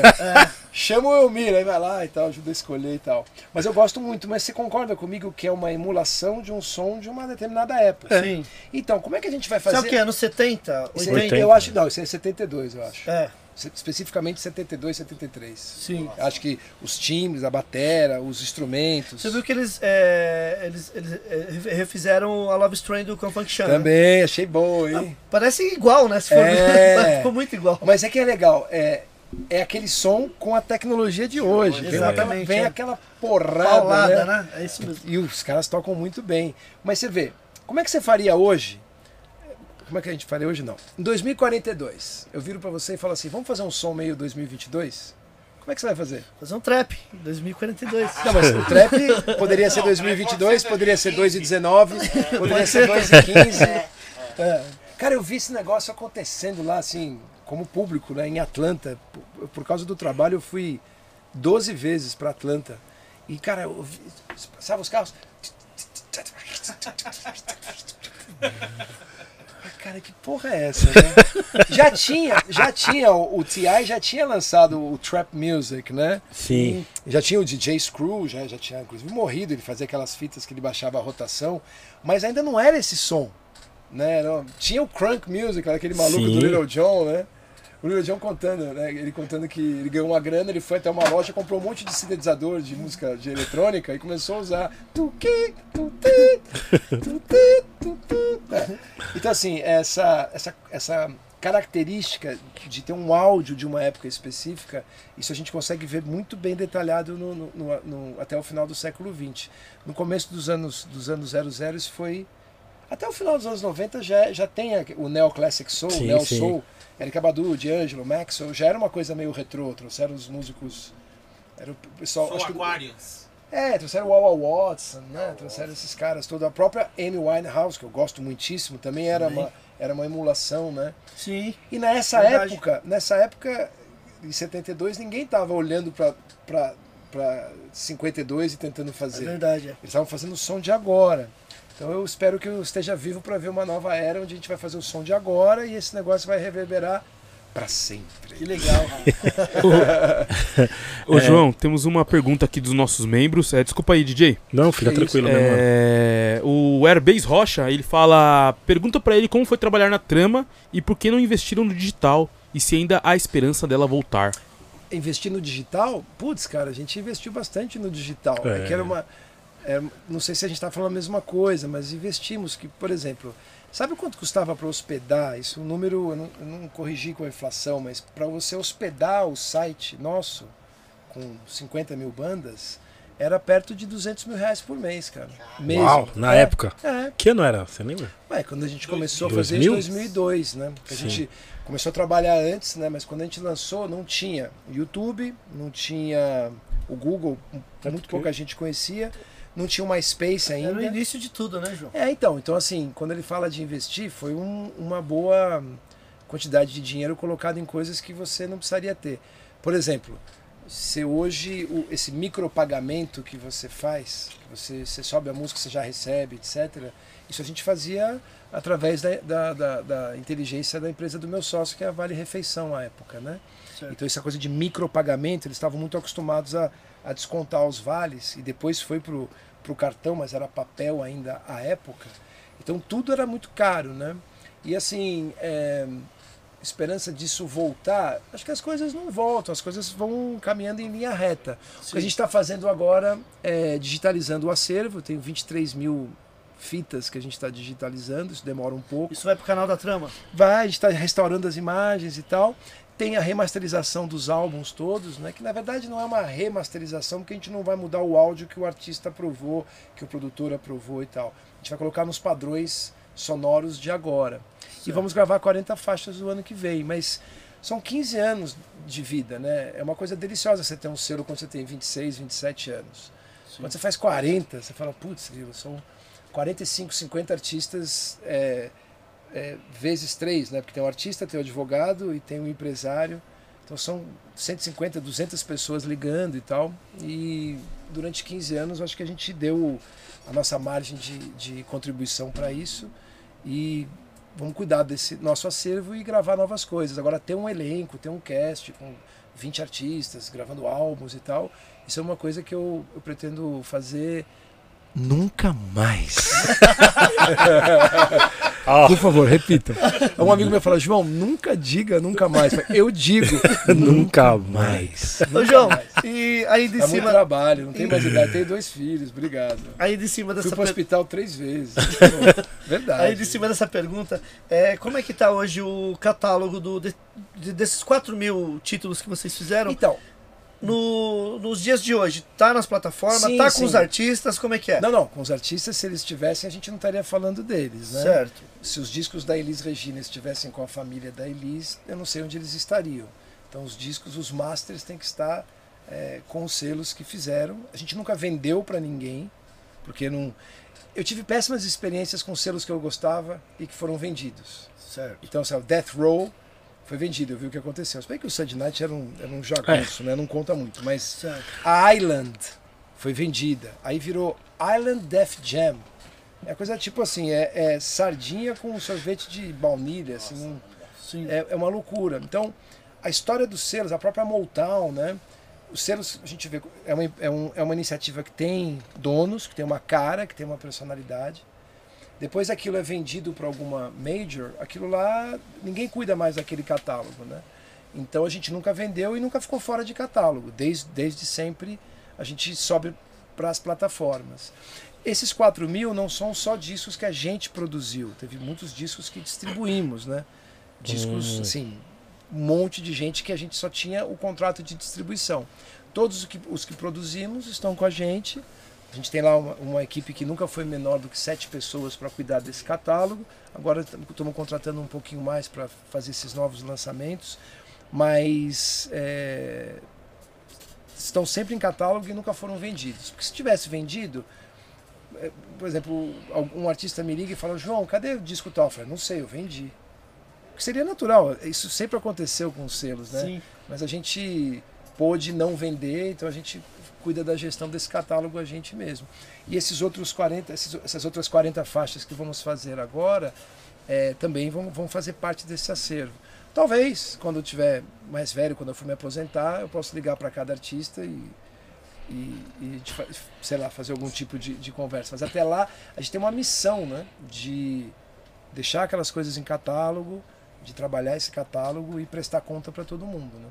Entendi. É isso. Boa. Você pensa em futuramente ter um documentário da trama com toda essa Ah, história? Pode ser, eu acho que sim, né? Eu acho que se interessar as pessoas mais pra frente, né? Pô, claro A que gente- interessa, cara. Não, mas, Porra. não, é porque tem vocês lá, tem essa. Eu acho que sim, um pouco mais adiante, né? E tem que tomar cuidado pra não ser uma coisa que fique. É uma coisa que eu não gosto dos dias de hoje, é que todo mundo fala muito de si, né? Sim. Eu acho isso muito deselegante, né? Tipo, eu, porque eu, porque eu. Você é o James Brown? Não, então não fala eu. Então, assim, Você inventou a música, então É. fica quieto. não, tipo, deixa que as pessoas falam, mas é uma coisa, é uma coisa do léxico Sim, contemporâneo, sim, as sim, pessoas sim. falam muito de si. Tomar cuidado, porque também quando for fazer uma história, não pode ser uma história chapa branca. Sim, Tem sim. que contar os problemas, o que deu Sim. errado e tal. Os arames. Não, né? tudo, né? Tudo. Tudo, tudo, tudo. Eu acho que sim, eu acho que Você estressado no, no estúdio. Não, porra. Cara, é- não é, não é fácil, não é fácil lembrar disso, mas é verdade. Já me estressei bastante. E não só da trama, mas é, é- teve um determinado momento que eh, selos independentes que já estavam antes lá e a gente chegou e essa revolução digital permitiu que uma série de iniciativas acontecessem pelo Brasil inteiro, de, de, de ter uma força um pouco mais ordenada da música independente. Então acho que é um, é um documentário que se eu fosse fazer, eu elencaria 10, 12 selos, né? Tem histórias incríveis, né? Tô olhando ali Caramba. o álbum dos Racionais, esse aí eu pô, me lembro como se fosse ontem, quando eu ouvi. As histórias por trás desses álbuns eu acho que são incríveis. Eu espero que um dia a gente possa contar assim, sem ser saudosista, olhando para frente, mas que seja uma, uma referência, né? A gente tem que contar a história né? das coisas que vivemos, né? E eu sou carioca, eu amo São Paulo, isso tudo aconteceu muito em São Paulo, né? Muita gente do Pernambuco em São Paulo, muita gente do Rio em São Paulo. Foi uma confluência que aconteceu aqui. É uma cidade que nos recebeu muito bem, sempre. Você não tem sotaque carioca, mas nem. Desculpa, mano. Não, sei que você, Não, você veio cedo pra cá, mas eu- Não, mas é que eu, eu gosto do- dessa Sim. mistura. Até tem um R. E quando eu falo um pouco do- de um R um pouquinho mais puxado, você sabe, quando eu fazia locução, era 20 e poucos anos, tinha locução, né? Em locução você não fala, é, sei lá, e nem em música normalmente. Agora mudou de uns tempos pra cá, mas você não fala por quê. Por quê? É, o único cara que gravava por quê era o Guilherme Arantes, né? Por que você é o único? Todo mundo tinha aquele sotaque ponte aérea, né? Quando rola isso, assim, o pessoal, o pessoal pega no meu pé, que eu tô aqui há muito tempo, eu gosto Sim, sim. bastante daqui. Mas se precisar, a hora que a gente vai pro Rio, se precisar, a gente, Sim, claro. a gente puxa o sotaque ali, porque é como falar a sua, a sua língua nativa. né? Ô, João, e você. é, é, Não, pode falar Sem aqui. tranquilo. É, né, você. A hora que vocês quiserem acabar, eu tô. João, desculpa Ah, a essa nossa. aula aí, essa aula Não, tranquilo. João, desculpa a gente relax. se empolgar falando, tanto que a gente. É muita informação, então a gente Que quer saber isso, muito, tá que ligado? isso. É muito importante pra nós. É É, muita, mim é- também, É, muita carteirada. sua muita carteirada, mano. Carteirada. João, deixa eu te perguntar. Vocês têm que ir ao estúdio visitar, né? Sim, sim. Sim, Vocês, vocês, Acho que eu já fui uma vez já. Mas vocês assumem um compromisso público de irem visitar? Claro, pô, com certeza. E é. É, Com certeza. Vamos, vamos. Vamos, Produção. Vamos, produção. em São Paulo, você deve... Aí, João, Claro. ao vivo, hein? Vamos sim. Vai ser legal. São Paulo? É São Paulo? São Paulo, sim. Lógico. São Paulo aqui. Porque tem um estúdio e, cidade que tem maresia, eu, eu tenho medo de estragar o equipamento, sabe? Eu tenho meus amigos que têm estúdio no Rio, eles têm que trocar sempre o ar-condicionado, isolar, vai os componentes, a maresia vai comendo, então eu acabei preferindo montar aqui. Vamos lá, João.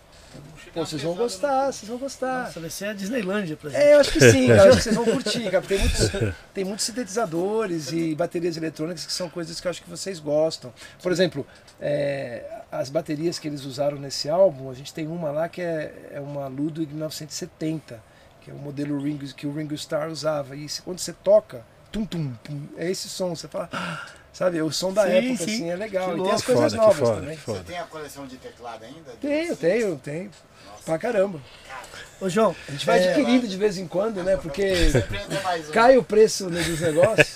vai Cara, cair no preço já. Cara, eu É a comprei. hora. eu, TR-808, eu comprei duas TR-808, uma mid e uma não mid, junto num lote com um monte de equipamento. Tipo, é um.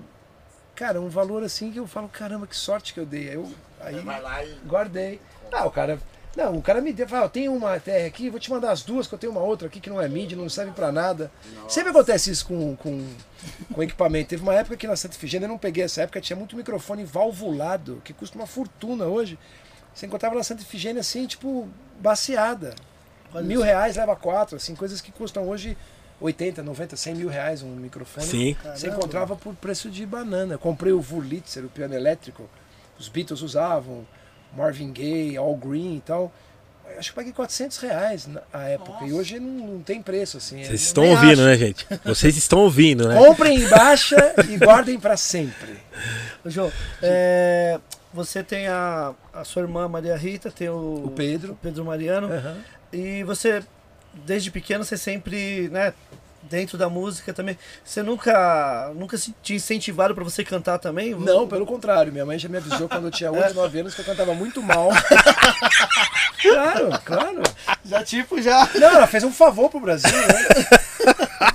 Porque assim, porque ia funcionar em algum momento. Sim, sim. O lance não é cantar ou não cantar, é se vai funcionar ou não. Aí seria mais um cara. É melhor ter uma pessoa, um menino triste por dois dias, do que ter milhões de pessoas pagando com as suas orelhas um cara que canta mal, né? E eu acho incrível as pessoas terem a cara de pau de subirem num palco sem saber cantar nada.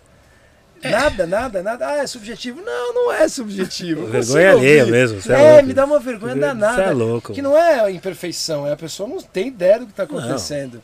E eu sempre tive esse. Eu me lembro como se fosse ontem. Ele estava indo pro estúdio, eu estava no banco de trás, ela estava cantando lá uma música e eu estava cantando atrás. Ela falou: Filho, você está me atrapalhando, você, você é muito desafinado. E eu, e eu falei, caramba, é isso aí mesmo, né? E aí na adolescência eu gravei duas ou três coisinhas, falei, cara, isso é ruim demais. Você né? não te magoou, não. Tá certo que a mãe falar, mas. Caramba, mãe. Não, pior é dizer, meu filho é um gênio. Vamos gravar, você é um gênio. Vamos fazer um disco, eu e você. Pelo amor de quem. Cara, ninguém nunca falou pro Michael que o nariz dele tava estranho. Ninguém nunca falou que ele. Né? Ninguém nunca Aham. falou. Eu, isso eu já pesquisei, ninguém nunca falou. Então, às vezes, quem te dá um toque assim com. Mãe pode falar quase que do jeito que quiser, né? É, não machuca, mas quem, quem avisa, É. você te quer bem, né? Sim, Faz isso não, cara. Faz isso, não. Não mexe com isso não. Ô, João, falando em Michael. Diferentemente do Pedro e da Maria, que sempre cantaram afinados. Sempre. Sempre cantaram pá. bem. É, e, canta, e cantar afinado é pré-requisito, né? Eu, tem vários cantores que eu gosto que não são hip, super cantores, mas entregam alguma coisa. Agora, você não entrega nada e não canta, e não canta direito, pra mim, como público, né? Não tô analisando. Sim. Cada um faz o que cada um arruina a vida como quiser, né? Então, mas é bom, eu gosto de ver gente cantando. Quer ver? Quando tá passando a Glória Groove na, na TV, eu já vi ela gravando no estúdio, ela ficou um tempo lá fazendo uma produção pro programa do Fausto, quando ele estava na Globo. Ficou um tempão lá, hospedada. Lá. Pô, ela canta, né, cara? Então assim, você fala, pô, né? Porque o, o, o, uma pessoa cantando bem, é, pode ser, pode ser cantando bem assim, pode ser com vozeirão, aí gosto de cada um. Eu acho tão bonito, tão, me emociona tanto, é uma coisa que eu falo, caramba, é tipo ver alguém, sei lá, andando, atravessando dois, du- du- duas, duas avenidas preso por um cabo em dois prédios sem nenhum tipo de, só ali. É. Eu acho encantador, assim, eu acho lindo. E eu, eu gosto de comprar ingressos e assistir shows onde eu vejo no palco acontecendo coisas que eu não conseguiria nunca fazer. Sim. Eu acho isso demais, entendeu? Agora, se eu tô aqui, você tá aí, você tá a dois metros de altura cobrando uma grana e tá fazendo alguma coisa que eu poderia fazer, então, então o que, eu tô fazendo aqui? Tipo playback? aí? Não, playback não. Playback Eu não. Eu, eu sou não, qualquer atividade, eu não estou nem pensando em cantor. Por exemplo, há duas, duas, duas semanas eu, eu participei do prelúdio lá do Júlio Sim. Medalha, né? Direção do Tom dela, criação do Tom dela, tem um pessoal da cultura lá fazendo. Então, assim, tinha um garoto lá, não sei se já foi ao ar, mas tudo bem, tocando flauta doce. É, não sei se ele estava ele tava tocando. Acho que. Stravinsky, alguma coisa. Então, assim, essa sensação que eu tô te falando, você pega uma flauta, você assopra, uh, uh, uh, você faz uma coisinha. Aí vem o cara e toca com uma orquestra aquela flauta doce, piccolo ainda. Eu fico muito impressionado. Tô me referindo a isso. Sim, sim. Se é playback ou não é playback, é um acerto entre o, o artista e o público. Se o público topa. Eu, eu cresci num tempo que se você fosse ao Olímpia, sobe o cara lá, pinta um playback, você- ou, você, vai embora e pede o dinheiro de volta, ou você quebra tudo. Sai do baile e E hoje ficou comum, né? Você vê, o Drake vem pra cá, 3 milhões de dólares. É, eu- tem eu- vários, tem E eu que- que inventei gostar do Drake. Então você me desculpa, eu escuto o Drake desde o comecinho. Ah, né? não, é Só da que- hora, ele é bom. Isso é uma brincadeira, isso é uma brincadeira que meu pai fazia quando ele era muito apaixonado por alguma música. Ele fala, eu que inventei gostar disso. Mas enfim, ele vai fazer um show, não tem ninguém no palco e ele tá cantando em cima do playback dele. Aí eu falo, caramba, né? Não, eu, como público, não tenho vontade de ver isso. Eu posso ver do meu sofá de casa, assim e tal. Mas é, é, a gente cresceu com uma outra referência. Hoje, hoje o público não liga para isso, está tudo certo. Eu gosto de ver shows onde eu, eu observo o que a pessoa está fazendo no palco e digo, poxa. Mas eu acho que o público, o público devia ser um pouco mais exigente, assim, Não, porque. todo mundo liga. É, mas não, mas depende, né, mano? Porque às vezes você paga lá, você quer ver uma coisa aí, o cara. Eu já me decepcionei com vários, tipo, gringo, lógico, a maioria. Vamos falar só de gringo, por favor. Entendeu? É, tipo, Em você. homenagem ao gringo. Você vê, você fala, gente, tipo, mano, o show inteiro, playback, eu falo, gente, meu Deus, dá, dá, dá, dá agonia, você fala, não, Sabe- porque não, pelo menos uma dobra, pelo menos, quer, beleza, quer, play, deixa as dobras pelo menos, Foi mas Michael canta, Jack- foi o Michael Jackson que começou com isso. Né? Michael Jackson ele ficava insatisfeito com, com os irmãos dele. Tem um deles lá que o microfone era sempre desligado, o Marlon. É verdade.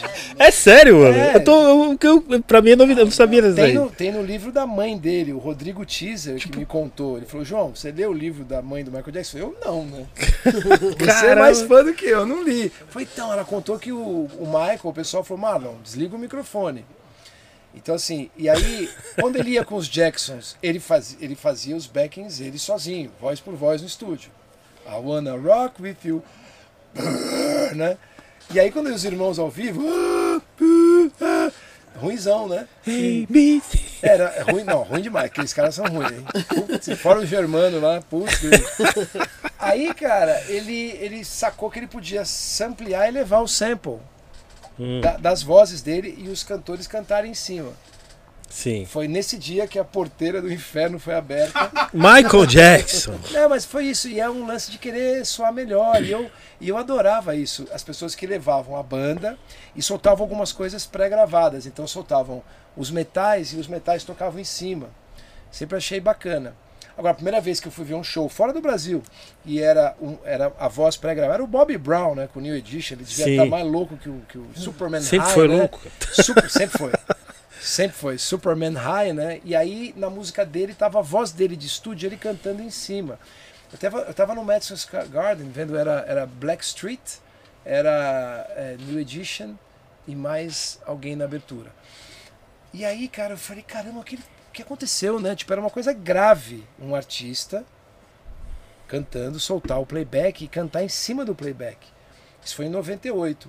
Isso foi passando o tempo e foi normalizando. Então acho que em alguns circuitos é, isso Ah, pro. Milli Vanilli deu certo durante um tempo. Mas o né? Mini Vanilli é mais grave, porque o Mini Vanilli não era nem a voz deles. Acho que é isso que deu o problema. Porque não é que eles estavam fazendo playback. Os caras que gravaram, isso é uma sacanagem. né? Acho que quando a gente faz uma coisa errada aqui, a gente fecha aqui e não pode trair a firma, né? Meu, te dei a grana lá, vamos negociar. Agora os caras foram lá e fizeram, não, a, gente, a voz é nossa. Aí foi mais grave. Não é, não é que é uma voz que foi processada, não é um playback. Não era a voz deles. Aí, aí God damn. La Maison e tombei. A casa caiu, cara. A casa caiu. Foi uma tristeza aquilo, né? Ô, ô, João, falando do Michael, eu até comentei O com- Michael, com a puta intimidade. Era falando do Michael. Nunca vi o cara. né? Vi só assim, né? Era interessante. Você foi ver o show? Você viu o show dele? Vi, vi, Eu não vi, claro, eu só vi vi. de DVD. Cara, eu, eu Você cheguei, viu, eu cheguei no segundo dia, eu cheguei horas antes, falei, eu não quero nem saber, vou ficar horas aqui. Fiquei lá naquela grade lá e falei, daqui eu não saio, quero ver. E eu lembro que eu não acreditava, eu olhava e falava, puta merda. É o cara. Eu não acreditava no que eu tava vendo. Era tipo a É o Coca- King. Era a Coca-Cola saindo e falando, oi João, tudo bem? Foi animal. Eu senti isso, foi muito, foi muito forte pra mim. assim. Então, é, eu até comentei com o Maia que quando ele morreu, na- no mesmo dia que ele morreu, eu tava indo embora. Até falei isso pro Maia outro dia. Que eu tava, né, acho que na Bandeirantes, eu vi na Rádio Bandeirantes, e os caras ligaram pra você. Ah, é verdade. e você, mano, até me emocionei sozinho, tá ligado? Eu, também. Eu, eu chorei dois dias depois, na verdade, sabia? Sim, mas o que Ele você. morreu, fiz as coisas e tal. O que você eu- falou, não sei se você vai lembrar o que você falou, mas eu lembro por Por favor, por favor. que você falou do, do né, da, um pouquinho da história dele e você comentou da Rock with You, Rock with you, é. da alegria dele no videoclipe. É, você você lembra disso aí percebe. que você falou? Eu lembro, a gente vai percebendo que ele vai ficando triste, né? Sim. Você percebe É. que essa, fica essa. Vai ficando um negócio onde a música vai pra um outro lugar. Claro, ele sempre investiu em música. E foi do. sempre- O, a Rock with You é do Off the Wall, né? É, do Off the Wall. Do primeiro álbum solo dele, né? Exato. Primeiro álbum solo com o Quincy Jones. Ele Com Quincy feito, Jones, isso. Ele tinha feito alguns Com produção álbuns. do Quincy. Ele tinha feito algumas coisas solo lá na Motown, enfim. E, Sim. Cara, ele tinha uma alegria de viver, né? Era um, era um, um- um- Não, e, um e, garoto lindo. e você falando, aquele dia, já veio o videoclipe na É. mente mesmo. Você falando. Tinha uma alegria de viver, né? Você vê que vai até um tempo, assim, depois você vê que ele não ri mais, ele vai ficando. Eu não sei, o que não sei, bom, sabemos, né, por várias fontes o que, que pode ter acontecido, mas é aquela solidão do poder, né? Essa solidão de você não, não, não confiar mais em ninguém, você não, não ter mais, você não sabe mais quem é seu amigo e quem não é, você deixa de andar com as pessoas que você andava antes, tem, enfim. Foi, foi uma das coisas, acho que foi, foi uma das coisas mais tristes, né, que a gente pode ter Sim. testemunhado na vida, foi esse lance dele ir pirando e a música. Porque assim, quais são os álbuns do Michael, né? São, são aqueles três lá, né? Você fala assim, ah, eu gosto muito do Dangerous. Eu gosto do Dangerous. Mas eu me lembro de quando eu vi a primeira vez o Jam, eu achava demais, mas eu falava, bom, nesse compasso a banda vai entrar. Vai entrar. E não entrava. E aí a próxima, eu falei, caralho, ele gravou o disco inteiro com essas porrinholas aí. Caramba, eu fiquei meio assim e tal. E, e depois foi ouvindo o álbum. Mas você não vê ninguém cantando nenhuma música do, do, do, É. do, do, É. do Dangerous, que é um Uhum. álbum muito importante. É. Vendeu Sim. 28 milhões de cópias em. Não, 10 milhões de cópias em 28 dias. É um marco no áudio, esse negócio de bateria, voz e efeito, tudo em primeiro plano. O Ted Riley novo lá, enfim. Mas já é um apanhadão, tem um Heal the World no meio, que é meio um Yeah the World dentro do álbum. Aí tem que falar com todas as plateias, é uma música pra essa aqui. Vira um, vira um shopping, né? Não era Certo. mais uma viagem puramente musical. Tem um amigo meu que fala, pô, João, se ele não tivesse largado o Quincy e não tivesse.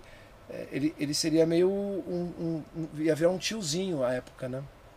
Ele tem um ponto, é verdade, mas fica na cara que a música foi para um outro, foi para um outro lugar, né? O orçamento do, que nem eu vejo os artistas hoje em dia falando, não, eu tenho x mil reais em luz, a quantidade de energia que meu show movimentou dava para iluminar um negócio. Falam de tudo menos da Da música, música. né? É, é isso que eu E falo. assim, cara, obrigado, cara. Se quiser É, eu eu- Essa papagaiada do Coldplay, pulseirinha brilhando, e cadê a música? Bom, não tava pensando, eu não, eu não tava pensando no Coldplay. Não foi isso, mas já. Mas o Coldplay não tá falando com você também, né? Eles estão falando É, com outro, outro- com outro galera. pessoal, né? É. Uma banda, uma banda super publicitária, né? Os caras fazem. Mas assim, eu fui sentindo ele se afastando da música, né? Ao ponto de. Depois, aquele Invincible, aquilo é um negócio constrangedor. Tem três faixas e o resto. Sim. São quatro estúdios. to- pa- Parece aqueles, aqueles sul- eh, sultões árabes, né? Quando vão para Londres, que alugam eh, seis suítes de seis hotéis diferentes e, e- e marcam dez restaurantes diferentes. Deixam tudo bucado, pagando tudo. Se eu quiser ir para lá, eu vou. Se eu quiser, eu não vou. O Michael ele, ele fechava três, quatro, quatro estúdios em Nova York. Porque se ele quiser, ele ia da suíte presidencial de um hotel para lá, aí depois ele alugava outro. Vira um lance que não é mais a música, Sim, entende? sim. É, é, o, é, o, é o orçamento, é a idiosincrasia. Sim, Eu acho que foi se afastando. Claro que é sempre um gênio, né? claro, claro. né? Até no último show que você vê que ele está muito doente, né? É como se você pegar um, um grande jogador de futebol, ou sei lá, o Carinha do Jabá hoje, ele pega a bola, ele não tem a, a- a- exuberância física, mas, Sim. mas você vê o jeito que ele trata ali. E o, o, o Michael, ao longo do tempo, foi se afastando muito da música, na minha opinião. É, esse, esse rock, essa música aí. Rock with You. É, não, quando eu. Não, Tipo, aquilo lá, meu Deus do céu. Né? acho que se, se ele tivesse vivo, eu, eu acho que ele ia falar assim. Eu ia imaginar, mano, como é que eu fiz um- uma música assim, cara? Ô, Um João, som Mas não é- assim. Outra coisa, e não é dele a música, é importante lembrar, né? Porque Sim. quando, quando o negócio funcionava, ele fazia três, quatro músicas por álbum. Três, duas, três. Aí, não, agora é tudo meu. E ele não, ele não era um compositor para fazer 15 músicas, entende? Sim, Na minha sim. opinião. Então, é, até nessa na questão de seleção de repertório, tem várias músicas que a gente conhece e gosta que foram para ele e ele não quis e acabou indo para outra pessoa. Por exemplo, o, a música do Justin Timberlake, Rock That Body. Sim. Tum, Tum, tum, tum, tum, tum. tum. Isso era pra ele. Era sério, cara? Era, o Pharrell mostrou pra ele.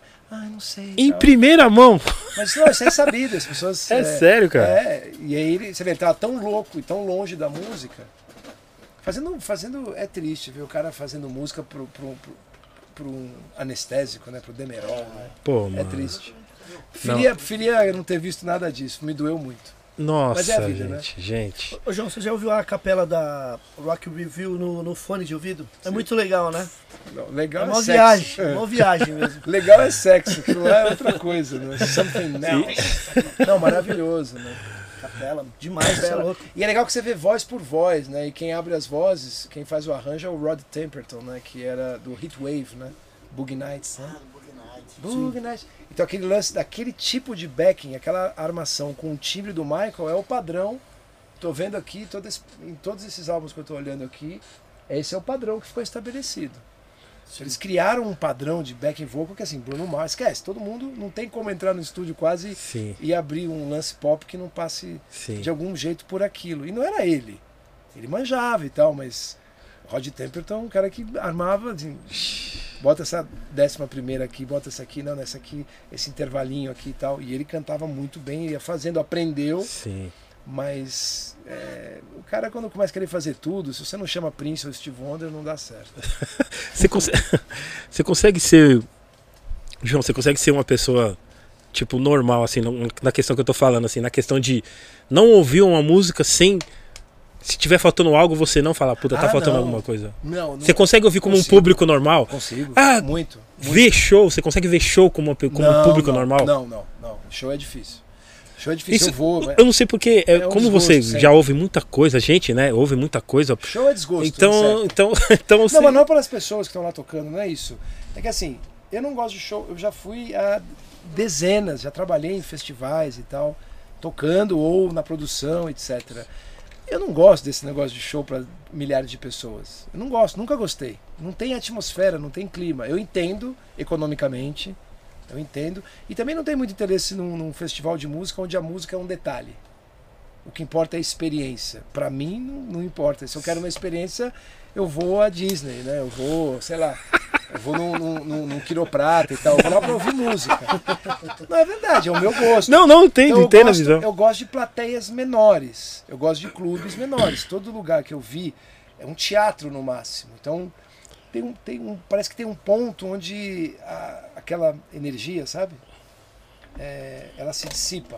Né? Sim. Gente que medita, gosta de meditar em lugar fechado, com enfim, gente que fuma charuto, não fuma ao ar livre, tem os lugares. Essas coisas todas que, que ligam o, o terreno ao, ao, ao mundo Sim. espiritual, ao mundo. Isso é né? louco. Isso aí eu gosto de um elan ali. Então eu gosto de shows. Por exemplo, eu vi o Prince no Rock in Rio. Demais, porque eu também tava vendo o Prince, tipo. Caramba, isso não existe. Como é que pode isso? O cara não erra nunca nada, né? Mas não é que é aquele som de PA, bicho. Entendeu? Pode crer. Ah, gente conversando, aquele puta restaurante rolando. Aí uma vez eu fui lá no, no, no Lincoln Center ver um show dele, num teatro. Ele resolveu fazer. Era um pouco caro o ingresso, mas pro Prince eu, Pô, Prince. eu venderia o meu rim para ir ver o Prince. para estar no mesmo ambiente que ele tá respirando ali, esse tipo de gente, Sim, para sim. mim significa nessa medida. E era completamente diferente, porque você- o cara tem o controle do som, tem um teto, as pessoas estão ali prestando atenção. Então eu gosto muito de teatro, de clubes, gosto de shows pequenos. Eu sempre gostei. Um- uma casa que tenha 200 lugares, 150, 300 lugares, isso é o ideal. Puta que Se da- você pudesse ver o show do, do, do Steve Wonder, você prefere ver num estádio ou num teatro? Não, teatro. Também. Teatro, Teatro. claro. Pô, você prefere ver, sei lá, no Blue Note ou no Maracanãzinho? Blue Note. no Blue Note, cara. Blue tá Note. ali, a vibração, Sim. tu tem um. A música tem uma questão de, de, de conexão de coisas que a gente não consegue compreender, né? Eu vi o Lionel Rich no ginásio do Ibirapuera, eu não curti muito não por causa da, daquela acústica. A Sade lá. Não, foi acústica complicado. não. Curti ali, é o negócio meu. Não, aquilo é uma ainda eu fiquei no. Eu fiquei na, na, na lateral esquerda ali. onde deu pra me comprar um ingresso, tá ligado? Você é louco, mano. Uma vez me perguntaram, João, o que, que, que- que você acha que pode ser um exemplo de, de que tá tudo errado? Eu falei, o som do ginásio do Ibirapuera, é tudo errado. Tudo errado. Porque Entendi. é redondo, é um monte de metal, a onda quando bate lá tem uma nota, fica pem, pem, reverberando. Eu não sei como é que tá agora, mas se eu É conheço. a mesma coisa ruim. Se eu Eu fui conheço. Sade lá, uma merda. Cara, Então, o Xadê lá? é, duas eu vi vezes. Earth on Fire lá. Uau, não, Eu meu vi Earth on. Fire lá, tava ruim, meu. Porque. Pá, pá, Vai, Ah, vai e volta. é, Vai e volta. tá, Vai e volta. Tá- Meu, era um terrível. É, é, é, é. Tava ruim, cara. Maurice White sofreu lá. Sabe quem conseguiu tirar um som legal? Eu, eu era jovem demais, eu não fui. Quem falam que, que fez um som muito bom lá foi o Genesis. Porque o Genesis eles trouxeram ingleses, né, tal. É, é um país que gosta de áudio pra caramba, estúdios e tal. Eles penduraram panos pra ajudar a matar o som. Aí deu um melhorizer. Mas aquilo lá é terrível, cara. E eu me lembro também, vocês lembram quando o João Gilberto foi vaiado? Sim. Eu tava lá naquele dia, o Tom Zé tava do meu lado, ele fez a música Velho de Bêbado Não Vale. Eu tava do lado dele aqui, eu fui me afundando, eu falei, meu, por que, que eu tô aqui hoje? E ele falava, Ava, oi, oi. O som batia e voltava. Nossa, velho, que E alto, horrível. era um banheirão, cheiro de tinta. Eu falei, caramba, cara, isso aqui num país sério dava uma semana de cadeia pra todo mundo, né? Que, que fez o João Gilberto, que era um cara chato de galocha muitas vezes, mas ele tinha um lance lá. Então essa a, a experiência normalmente nesse tipo de lugar muito grande, acusticamente não é legal. Tem uma coisa que é o conforto acústico. A acústica, desde que a gente está numa caverna, né, gente? Você tá lá no ar livre, ventania, barulho, você vem num lugar e você ouve aqui, né? Sim. É, quando você vai numa sala de reunião que teve tratamento acústico, é muito diferente. Você fala que tipo, parece que você está em Hollywood, É. assim, olá, tudo bem? E como é que estão as vendas aí? Você não precisa gritar aquela voz de celular, oh, alô, tal. Não rola isso, né? Então o conforto acústico para mim é muito importante, desde a placenta é importante. Né? João, é, top 5 de produtores do João, que o Ah, João é gosta. difícil, né? Difícil. Não- Tem ou não tem? Tem eu um. gosto. Não, não, um a gente tem, muita vários. coisa, porque eu gosto das coisas também de agora, né? Quando você perguntou como é que eu faço para ouvir. É, eu escuto e eu, e, eu, e eu não fico imaginando o que, que eu teria feito ali. Tem que ter uma coisa muito. Assim, muito, sei lá. Pra me incomodar precisa ser uma coisa muito radical. Assim. Fora do templo, não sei. Não sei, mas mesmo quando Harmonia. é fora do tempo, é Ah, legal. Já tá gravado, enfim, independente. É, Mas talvez- harmonia fora, sei Não lá. sei, não, harmonia fora hoje em dia é regra, tipo- né? É, é, o tom errado na afinação errada, né? 440 um sample, Tipo- 447 outro. Cara, eu escuto pra gostar, eu escuto pra curtir, eu fico tentando ver o que, que tem ali. né? Detalhes. As coisas estão muito parecidas de uns anos pra cá, ficou tudo muito parecido. São os mesmos beats, são coisas muito parecidas. Agora, pra mim, né, que não tenho esse olhar e não tenho essa juventude de ficar prestando atenção, não, mas esse aqui ele fez um negocinho pra cá e tal. Eu acho todo mundo genérico do Drake, assim, sabe? Fico pensando, já, já ouvi, parece que é. Cara, é o mesmo, não acredito que é o mesmo beat, é o mesmo sub, é o mesmo efeito Igual, na né? voz. Mas isso é um ouvido menos é, ligado na parada. Então, quando eu escuto, eu escuto exatamente para ouvir o que eu não, o que eu não faria, entendeu? Certo. E, e é- é- não, não tem esse negócio de ficar julgando. O que eu gosto é, precisa ter um pouco de distanciamento histórico, né? Porque, por exemplo, tem caras que, que hoje estão aí e eu, e eu vou esperar um tempinho para ver como é que a, a obra do cara segue, né? Porque a gente viu. É, eu vi, por exemplo, quando surgiu o Timbaland nos anos 90 e os Neptunes, né? Era um negócio, e o próprio Teddy Riley era um susto, né? E depois você foi vendo, uns foram para um lado, outros foram para o outro. Decantando tudo, eu acho que tem. Eu não vou falar de nenhum nacional porque eu conheço muita gente daqui, aí você fala de um, não fala de outro, as pessoas ficam sempre. Nunca vem quando eu tô falando bem, né? Mas quando eu não falo, todo mundo tá vendo. né? Tem nove pessoas, né? E tem duas que, que contam pra. Eu gosto, acho que o Quincy Jones é um, é um cara assim, absurdamente fora do comum, né? Gosto muito do Trevor Horn, né? Trevor Horn, pra mim, é um Quincy lá da Europa. É, e aí, a, a partir daí, tem uma, uma turma muito grande, né? De.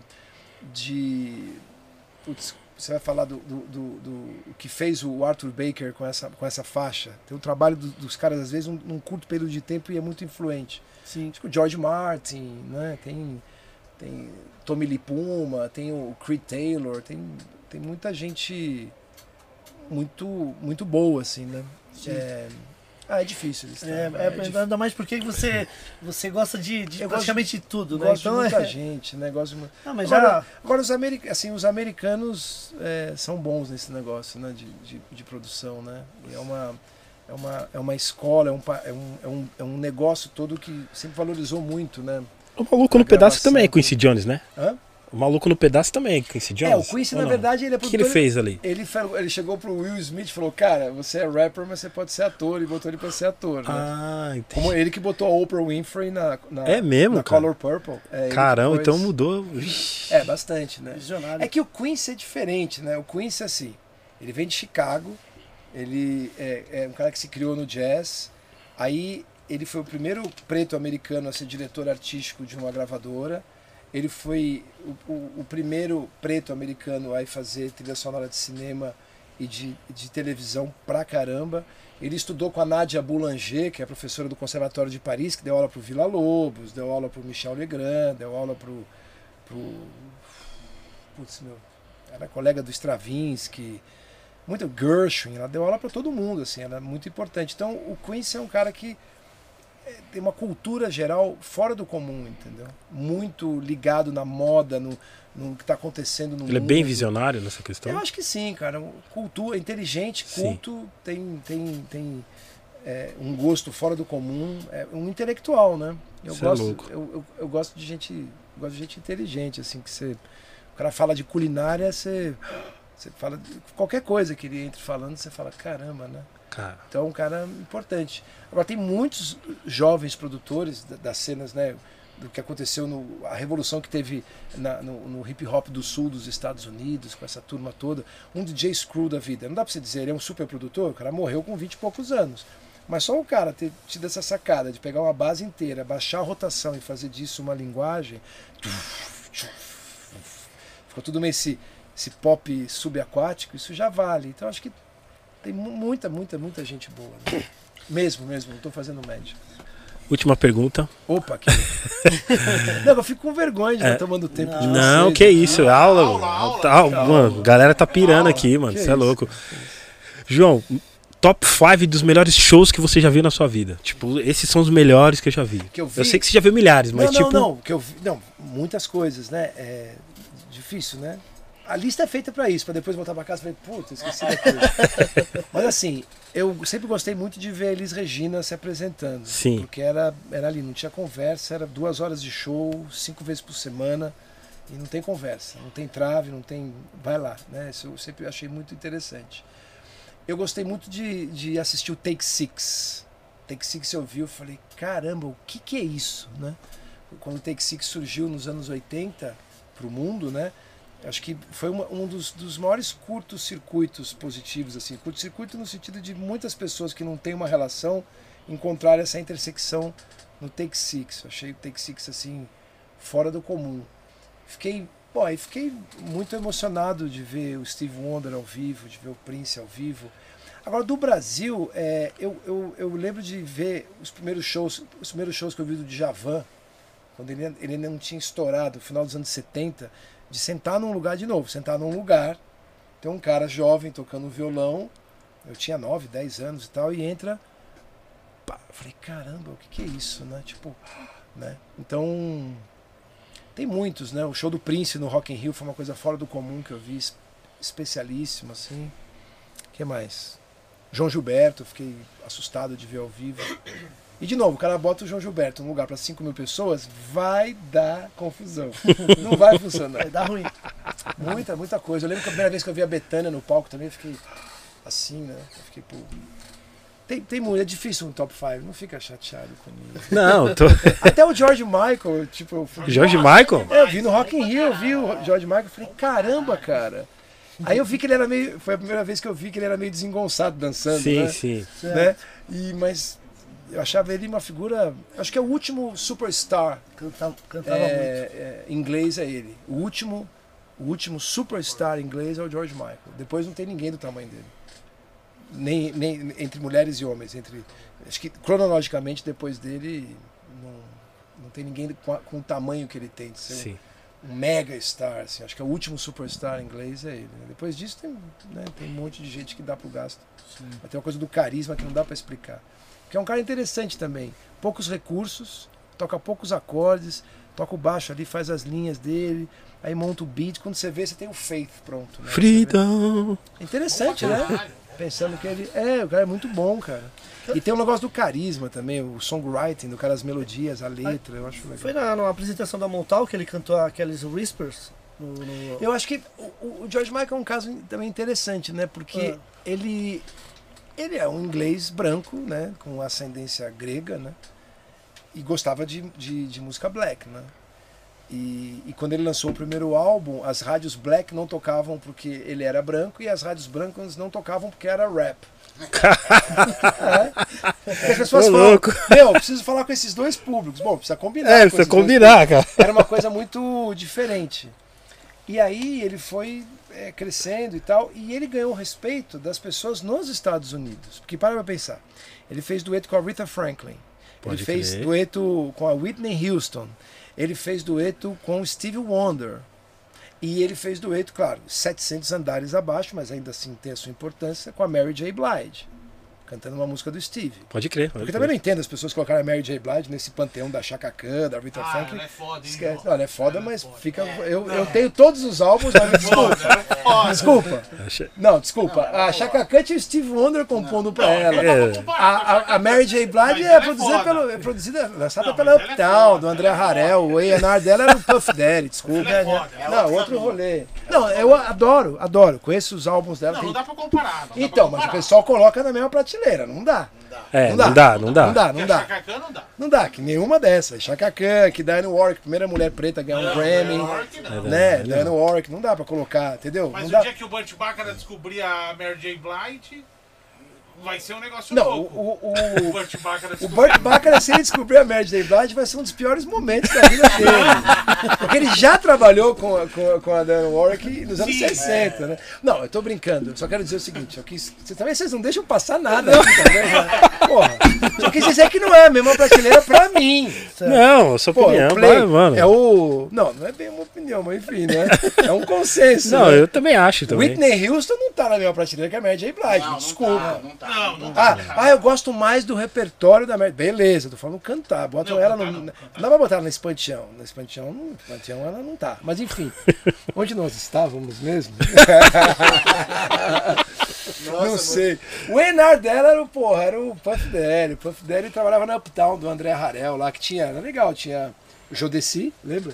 Lembro. Sim, Jodeci. Lembro. É, quem tinha Mary J. Blige, quem mais tinha? Heavy D and the Boys, né? Não era? É, O, o também era, o H. Eital, é, o- É, é, Eital, é. Era.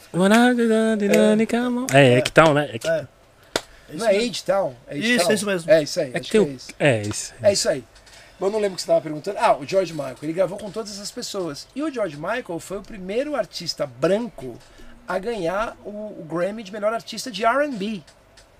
Então isso é gravíssimo, assim, um negócio- Nossa, cara. A, a, a Gladys Knight ficou brava. A Gladys Knight do Gladys Sim, Knight tô ligado. E- e- Pips, né, ela ficou, não, isso não pode, ele não, é, ele não é preto, ele não pode concorrer. Teve uma briga danada lá e ela ficou isolada nessa opinião dela, os outros músicos todos. Mas ele, ele teve um number one com a Aretha Franklin, né? I Knew You Were Waiting. né? A música não é dele, que não é comum. Você vê os dois dançando ali. Então isso é, é incomum. E outra coisa que é incomum é um cara fazendo um álbum de R&B e uma releitura Faith é meio country, né? Meio Bo Diddley, né?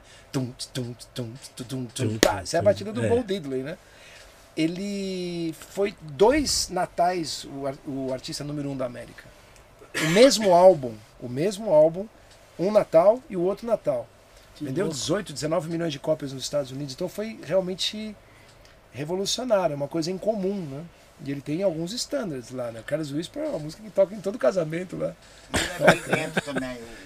O Hã? George Michael é muito briguento. Eu acho também. Muito, né? A história do, dessa, da, da música A das modelos lá. Ah, sim, sim, sim, que ele não quis aparecer É, e tal. Agora você vê como o mundo mudou, né? Hoje você pega qualquer single, qualquer single você tem lá o Age Explicit, né? Sim. Ariana Grande, né? Step Side to Side e tal. Isso virou uma coisa comum. Em 86, que no- no- dentro da história da humanidade é anteontem, ele foi banido da BBC por ter usado a palavra sex numa música. I Want Your Sex foi banido da BBC porque tinha a palavra sex. Então, você imagina o que, que não mudou em, em 30 anos, né? Foi uma mudança radical, né? É, só pra finalizar também, é, você falou da Whitney Houston. Eu, a música que eu mais vendi na minha vida foi a Whitney Houston, Cantando qual? It's Not Right, But It's Okay. Que Ah, foi um tá. single que vendeu, acho que uns dois anos direto. Direto. Que fizeram o, O remixes, o Cleveland. Cole lá do É, CNC fez claro. remix, o Thunder Puss fez o que tocou em todas as baladas, enfim. Frank Knuckles fez, né? Também. Então quer dizer, é, isso que você falou da. Né, Knuckles, não né? dá pra comparar, né? Assim. Não, veja. Tem comparação. Claro que dá, porque basta você dizer assim. Ela é boa também, Cara, J, mas eu, enfim. basta uma pessoa, pra você ver como eu sou uma pessoa fácil de convencer, né? É. nem preciso ser convencido de nada, é só você falar, João, eu não gosto tanto da Whitney Houston, eu gosto mais da Mariah Carey. Acabou a conversa. Ok. O que, que você disse pra uma pessoa, não gostei?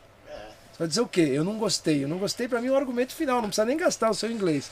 O que, o que eu não, não, não, coloca, não coloco na mesma prateleira, a Mary J. Blige, que é uma cantora boa, ok, mas assim, não, não, não, não, dá pra ficar nessa, nesse mesmo panteão aí que tem essa, essa- essas outras cantoras. Agora, a carreira delas, os singles que ela fez, eu adoro. Tem aquela. Ela refez a música do Steve Wonder, I can't help it. na, na, na, na, I Sim, can't Fez o help it." Shalamar, refez o Shalamar. Fez, Shalamar, adoro. like. Demais. Não, ela, ela é, é demais, né? Mas é, Whitney Houston é um, é um outro. É um outro. Nós vamos ouvir Mary J. Blige lá no estúdio do Por favor, por favor.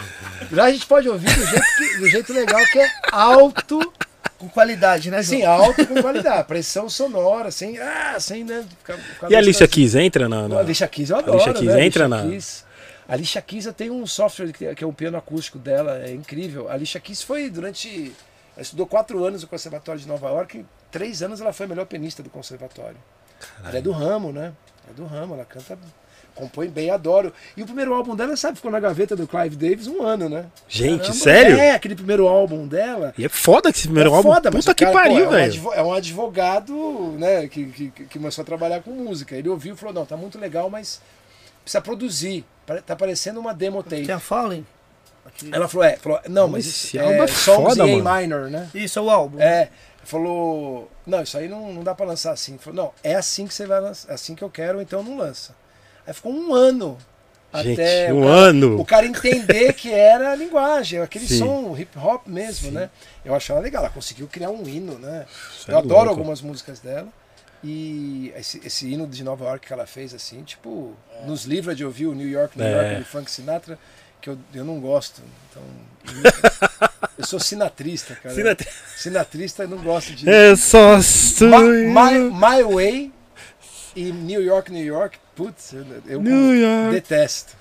Ô, João, pra finalizar aqui, ó, é, agradecer o superchat aqui do Glaucio Almeida. É, boa noite, amigos. É, se possível, parabenizar ele por levar música black com muito conhecimento que pro, pro programa Sala de Música na CBN. Ah, obrigado, cara. Obrigado, Obrigado. Glaucio. Obrigado. Obrigado pelo superchat. Corta aqui, corta pra, corta pra 18 aqui. Glaucio, obrigado. Eles vão dividir essa grana comigo agora. Fazer um a, gente pix. vai, a gente vai no grupo Sérgio agora comer pizza.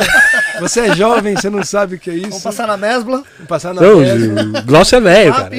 Ah, é? Ô, Glaucio Glaucio, é então vamos no grupo Sérgio. Chapar um Glaucio é pouco. velho. É, Glaucião. 26 pedaços de pizza. Obrigado, e viu? o Sala de Música na CBN você tá fazendo? É, sala de música CBN é de segunda a sexta ao vivo, sempre 10 para 5. É, foi, fui promovido, agora 10 para 5, né? É mais perto. Quanto mais tarde, ali perto daquele horário lá, fica melhor a audiência. É, é. E aí eu tô sendo. Eu gosto a última coisa do programa, então eu fiquei muito feliz. E o que ele tá falando é que toda segunda-feira a gente leva música do mundo inteiro, menos é, América, né? Tipo, Estados Unidos da América do Norte, Canadá e Brasil e Inglaterra. Isso a gente deixa fora. Então tem vindo muita coisa é, do continente africano. Eu tô vendo falando, nossa, como tem coisa para conhecer, né? A gente fala África. É, tipo, é um, é um, assim, são mundos e mais mundos e, e- e células rítmicas e instrumentos e cara, é muita erudição. Eles são eruditos antes da erudição existir na Europa. A África já estava lá na frente. Então, toda, toda, toda, todo dia na CBN e eu tenho também um programa chamado Contraponto. Lá na Cultura, eles sempre pedem para eu, pra eu falar que ganhou o APCA o ano passado, Uou! no programa de rádio, legal. Então, se eu não falo, eles brigam comigo. É chato falar de si, mas é um, é um prêmio coletivo. Toda quarta-feira, às 5 da tarde, e reprise nos sábados, aos sábados, 11 da manhã. Só música popular brasileira. O melhor da música brasileira de todos os tempos. Yeah. Tinha que conseguir falar assim, né? Assim, ó. É. Então, eu acho que. Meio Fazendo tipo, né? Fazendo tipo, né? Eu tenho essa, essa voz de, de cara que tá vendendo alguma coisa na rua, né? Sempre rouco, aquela rouquidão de quem dá atrás a condomínio, né? É triste, que tá sempre debatendo. Obrigado, viu? Eu, eu não vou mais é, ficar tanto tempo sem, sem voltar aqui, porque me fez muito bem, cara. Tô, Você até, é louco. tô com saudade até do Snap ali. ó. Nossa! Snap é da hora, cara. Olha, ali, ali, ali, né? Morreu precocemente o som, Sim. né? Sim, Rock demais. the, Rock the Boat é demais, né? Nossa, Coisa boa, pedi né? muito esse disco. Ô, Sim, João, é- quais so- são suas redes sociais? Ah, não, eu não, não, eu só tenho o Instagram, mas Só eu não... Instagram? É, mas eu não, re- eu não recomendo, não precisa... Não, pô. Não. Não, quiser, não, não, é que não, tem, né? Eu toco, boto umas umas coisinhas lá. Eu abri rede social por causa de questões contratuais, assim, de, Sim. de precisar ter uma rede social, senão E- o pessoal tem que mudar e- o contrato só e por a, minha e a causa. trama? Tem? Não, não, não. A Também gente não. não tá em lugar nenhum. É tipo restaurante. YouTube Você- em breve, a trama. Não, o YouTube tem o nosso canal lá. A gente vai começar a remasterizar, lançar as coisas do ano que vem. Sim. A minha rede social é essa aqui. Eu não, não, Você é louco. não tenho talento pra fazer essas coisas. Eu tentei, cara, algumas vezes e não me fez bem. Eu- meu sono piorou, a minha visão ficou turva. Eu comecei a me sentir mal de não responder algumas pessoas e aí botar alguém pra responder por mim, eu acho estranho porque Certo. eu sei que é comum, mas eu acho estranho, tipo, alguém falar em meu nome, não sou uma É. empresa. Então eu tenho um Instagramzinho lá, boto algumas coisinhas que eu gosto de música, mas é, se quiser encontrar comigo é na, na rádio ou em algumas dessas coisas que a gente faz por aí. Boa. Senhoras e senhores, É louco. Que a... ele, Ele, o né? presidente. o presidente, é, presidente do meu tênis, né? João Marcelo, mano, você é louco. Obrigado pela sua adorei, mano, adorei vir aqui, adorei entrar aqui, vim andando, adoro, eu ando sempre sozinho, eu gosto de andar, vim sozinho e tal, não, não tem entourage, não tem essas coisas. Adorei, foi uma experiência muito Pô, boa. da hora. Obrigado, cara. Porque eu que agradeço. Vocês Obrigado são muito pela. gentis, é muito louco. gentis. Obrigado Muito obrigado. sabe a alegria que você tá. Pô, mano, você é louco, é importantíssimo pra. Por reciprocidade diplomática, vocês têm que ir lá ao estúdio. Sim, É, vamos sim, vamos certeza. sim. Vamos fazer, Será um, fazer um- um- uma, uma, uma festa de troca de figurinhas lá. Agradecer o Ramilson, a Viviane Ramilson. também, que nos atendeu Pô, por e-mail. Agradecer é louco. você por, Mais tudo, uma vez. por tudo Obrigado. que você fez. Ano que vem por tem mais, ano que vem tem coisas Yeah. legais aí. tudo que você fez e que você faz pela música. Obrigado, é por Não amor. tem- É por amor. Felipe Peixão também, obrigado pela presença hoje aí, Peixão. Yeah. Pela presença VIP. Mas, eu- mas não vai, tipo, mostrar aquela, aquela ali, ó, aquela rapidinha ali, ó. Sim, ela. Aê, garoto. Aí, ó. Ó o Ramilson. Ramilson Maia, muito Ramilson obrigado Maia. pela presença, Obrigado, muito obrigado pela Ramilson. ponte. Sabe o que eu acho legal, cara? Eu acho legal a gente estar nesse ponto de que aquelas coisas que são especiais você tem que procurar. Sim. Não tá tudo na sua primeira, sabe? Então, figuras como vocês estão, é, vocês estão aqui e, e cabe às pessoas que moram nessa cidade descobrirem aqui e esse prazer da descoberta, de ser uma coisa que não está É ali no, no primeiro, no primeiro plano, assim, acho muito interessante essa delicadeza humana, assim, acho Você é louco. uma coisa muito especial. Muito, mano, você é louco. Muito nós. aula, cara. Obrigado. Muito obrigado. Obrigado. Queremos agradecer obrigado. a sua aula. Tem que ter uma parte muito- 2, muito hein? obrigado. Quando você quiser. Já pediram a parte 2 Uma aqui. parte A 2 galera aí, pelo amor de Deus. Não, não, vamos, vamos fazer o seguinte, pós-Copa. Pós-copa. Pós- Vem aqui, Copa. ou pra cornetar ou pra comemorar, né? Vamos, vamos. Pode ser, vamos fazer. Muito obrigado, Amendoim. Igor, muito obrigado. Obrigado, Igor. Muito obrigado, Igor muito obrigado. Ainda a- agradecer os nossos patrocinadores antes favor, de tudo. Fire. agradecimento. Um por um, vamos lá. Gostou do fone? Gostou do fone? Boa, cara, bom, cara. Boa. Não, sério, sério mesmo. Pô, então a gente tem Aqui, 5% de desconto lá, não é só Edfire. Só Edfire tem 5% de desconto lá. É, basta usar o nosso cupom de desconto Gringos Podcast, o QR Code tá na tela. É só escanear, já cai legal, direto no site dos caras. Que legal. É isso. Edifier. Edfire. Chiquérrimo, Bom hein? demais. E É isso aí. É, ele, ele... É, pô, é gringo, né, cara? Que legal, cara. Você vê, já conheci um equipamento que eu não conhecia amei. muito bom Muito ter os bom. monitores lá Inclusive- também, tem Inclusive, a Edifier fez um fone pro DJ Eric J. É. Já esgotamos, esgotamos, a- vão- esgotamos o container. cara. Os caras esgotou um container, A cara. caixa né? era desse tamanho. É. A Vendeu bastante, vendeu bastante. Vendeu bastante, legal, dois cara. containers, mano. Pô, que legal. Ó, gostei muito do som, parabéns. Alô, Everton. Manda um de Everton, presente. Everton. Manda pro Não, João. não, não, não. Lambo, lambo, Não, não, não precisa. Não, não, tem que ser a carteirada, não, não. faço questão, faço questão. Não, que isso. tem- não. Mandando de presente. Tá todo mundo De presente, que pedindo isso. pro- O Everton, coitado, o Everton não aguenta mais. Manda de presente. E aqui, ó, se você quiser fazer uma tatuagem da Yeah. Fala hora, lá no Ok. Bronx. Bronx Tattoo, aqui, ó. O, Bro- o Bronx hoje é um bairro valorizadíssimo de Nova York. Ca- Caro, Sim, né? sim, Caro, né? Ô, João, nós vamos chamar um personagem aí. Se você quiser xingar ele, você xinga. Você Senão, xinga. É. Ch- Chama ele daí, Você mano. conhece ele pessoalmente. Pra ele, ele ele, daí, ele vai anunciar o próximo, o próximo convidado aqui do Gringos Podcast. Vambora. Silvio! Silvio veio? Ai, meu Deus do céu, mas ai, meu Deus. Ai, ai, ai, mas, mas ai, meu Deus do céu. Ô, você tá bem? Tô bem, e você? Ah, eu tô muito melhor agora, com a voz.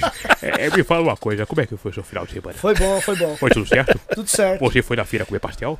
Faltei ontem. Não foi? Faltei. Não foi? Agora deixa eu fazer um negócio pra você. Esse aqui é aquele moço? É ele, Mas não pode ser, mas esse aqui é aquele menino? é ele. Mas olha só que coisa, mas olha só que legal. Mas esse aqui é aquele que gosta de jazz? Gosta de quê? De jazz? De jazz? Mas ele gosta de bossa nova? Gosta. Mas ele, ele é produtor musical, não pode ser. Sim. E- Ele é o da gravadora? Sim. Esse aqui é o, é o João Marcelo Bosco? Ele... ele. Mas olha Você sabe só. que uma das teorias do nome jazz era o perfume de jasmim que as mulheres usavam nos clubes onde eles tocavam, né? Eu sabia. E você tem alergia a Eu, perfume. eu, não, go- eu não posso comer porque eu sou alérgico, é verdade.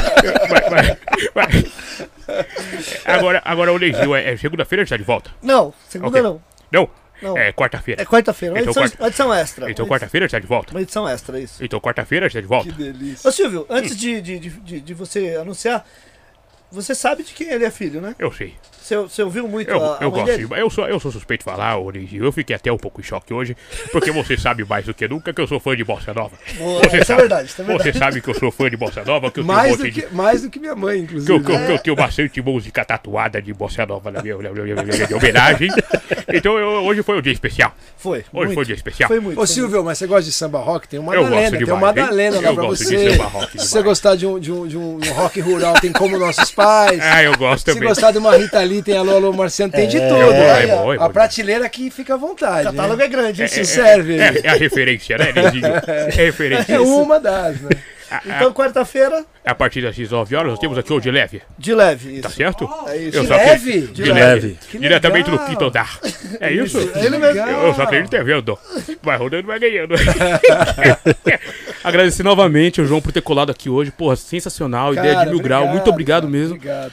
E é isso, vamos que vamos, que depois de nós é nós de novo, Neizinho. É isso. Talentosíssimo Igor Amendoim. Pô, Igor Amendoim. E aí, pra contratar o show, como é que faz? arroba Igor Amendoim. É, não, é arroba Igor Amendoim. É isso, tá lá no! Instagram. Arroba Igor Amendoim. Sigam o Igor Amendoim no favor, Instagram, pô, por vou favor. seguir agora, Siga. cara. Isso, já- já- Vai ser, vai ser o nosso Eddie Murphy. Olha aí, rapaz, É carteirada? Agora vai, hein? Agora vai, hein? É, nosso Richard Pryor. Yeah! Nosso David Chappelle. Dave Chapéu, a grande referência, a grande referência. Chapéu, grande pelo amor de Deus. João, David muito Chappelle é obrigado. incrível, hein? Muito obrigado a todos. Uma ótima semana. Quarta-feira estamos de volta com o De Leve, certo? De leve. Muito obrigado a todos. Hoje foi que aula, hein, mano? Três horas de aula, hein, mano? Muito Valeu a pena, hein? Tamo junto, família. Espero vocês quarta-feira. Com o De Leve. Paz a todos. Ótima semana.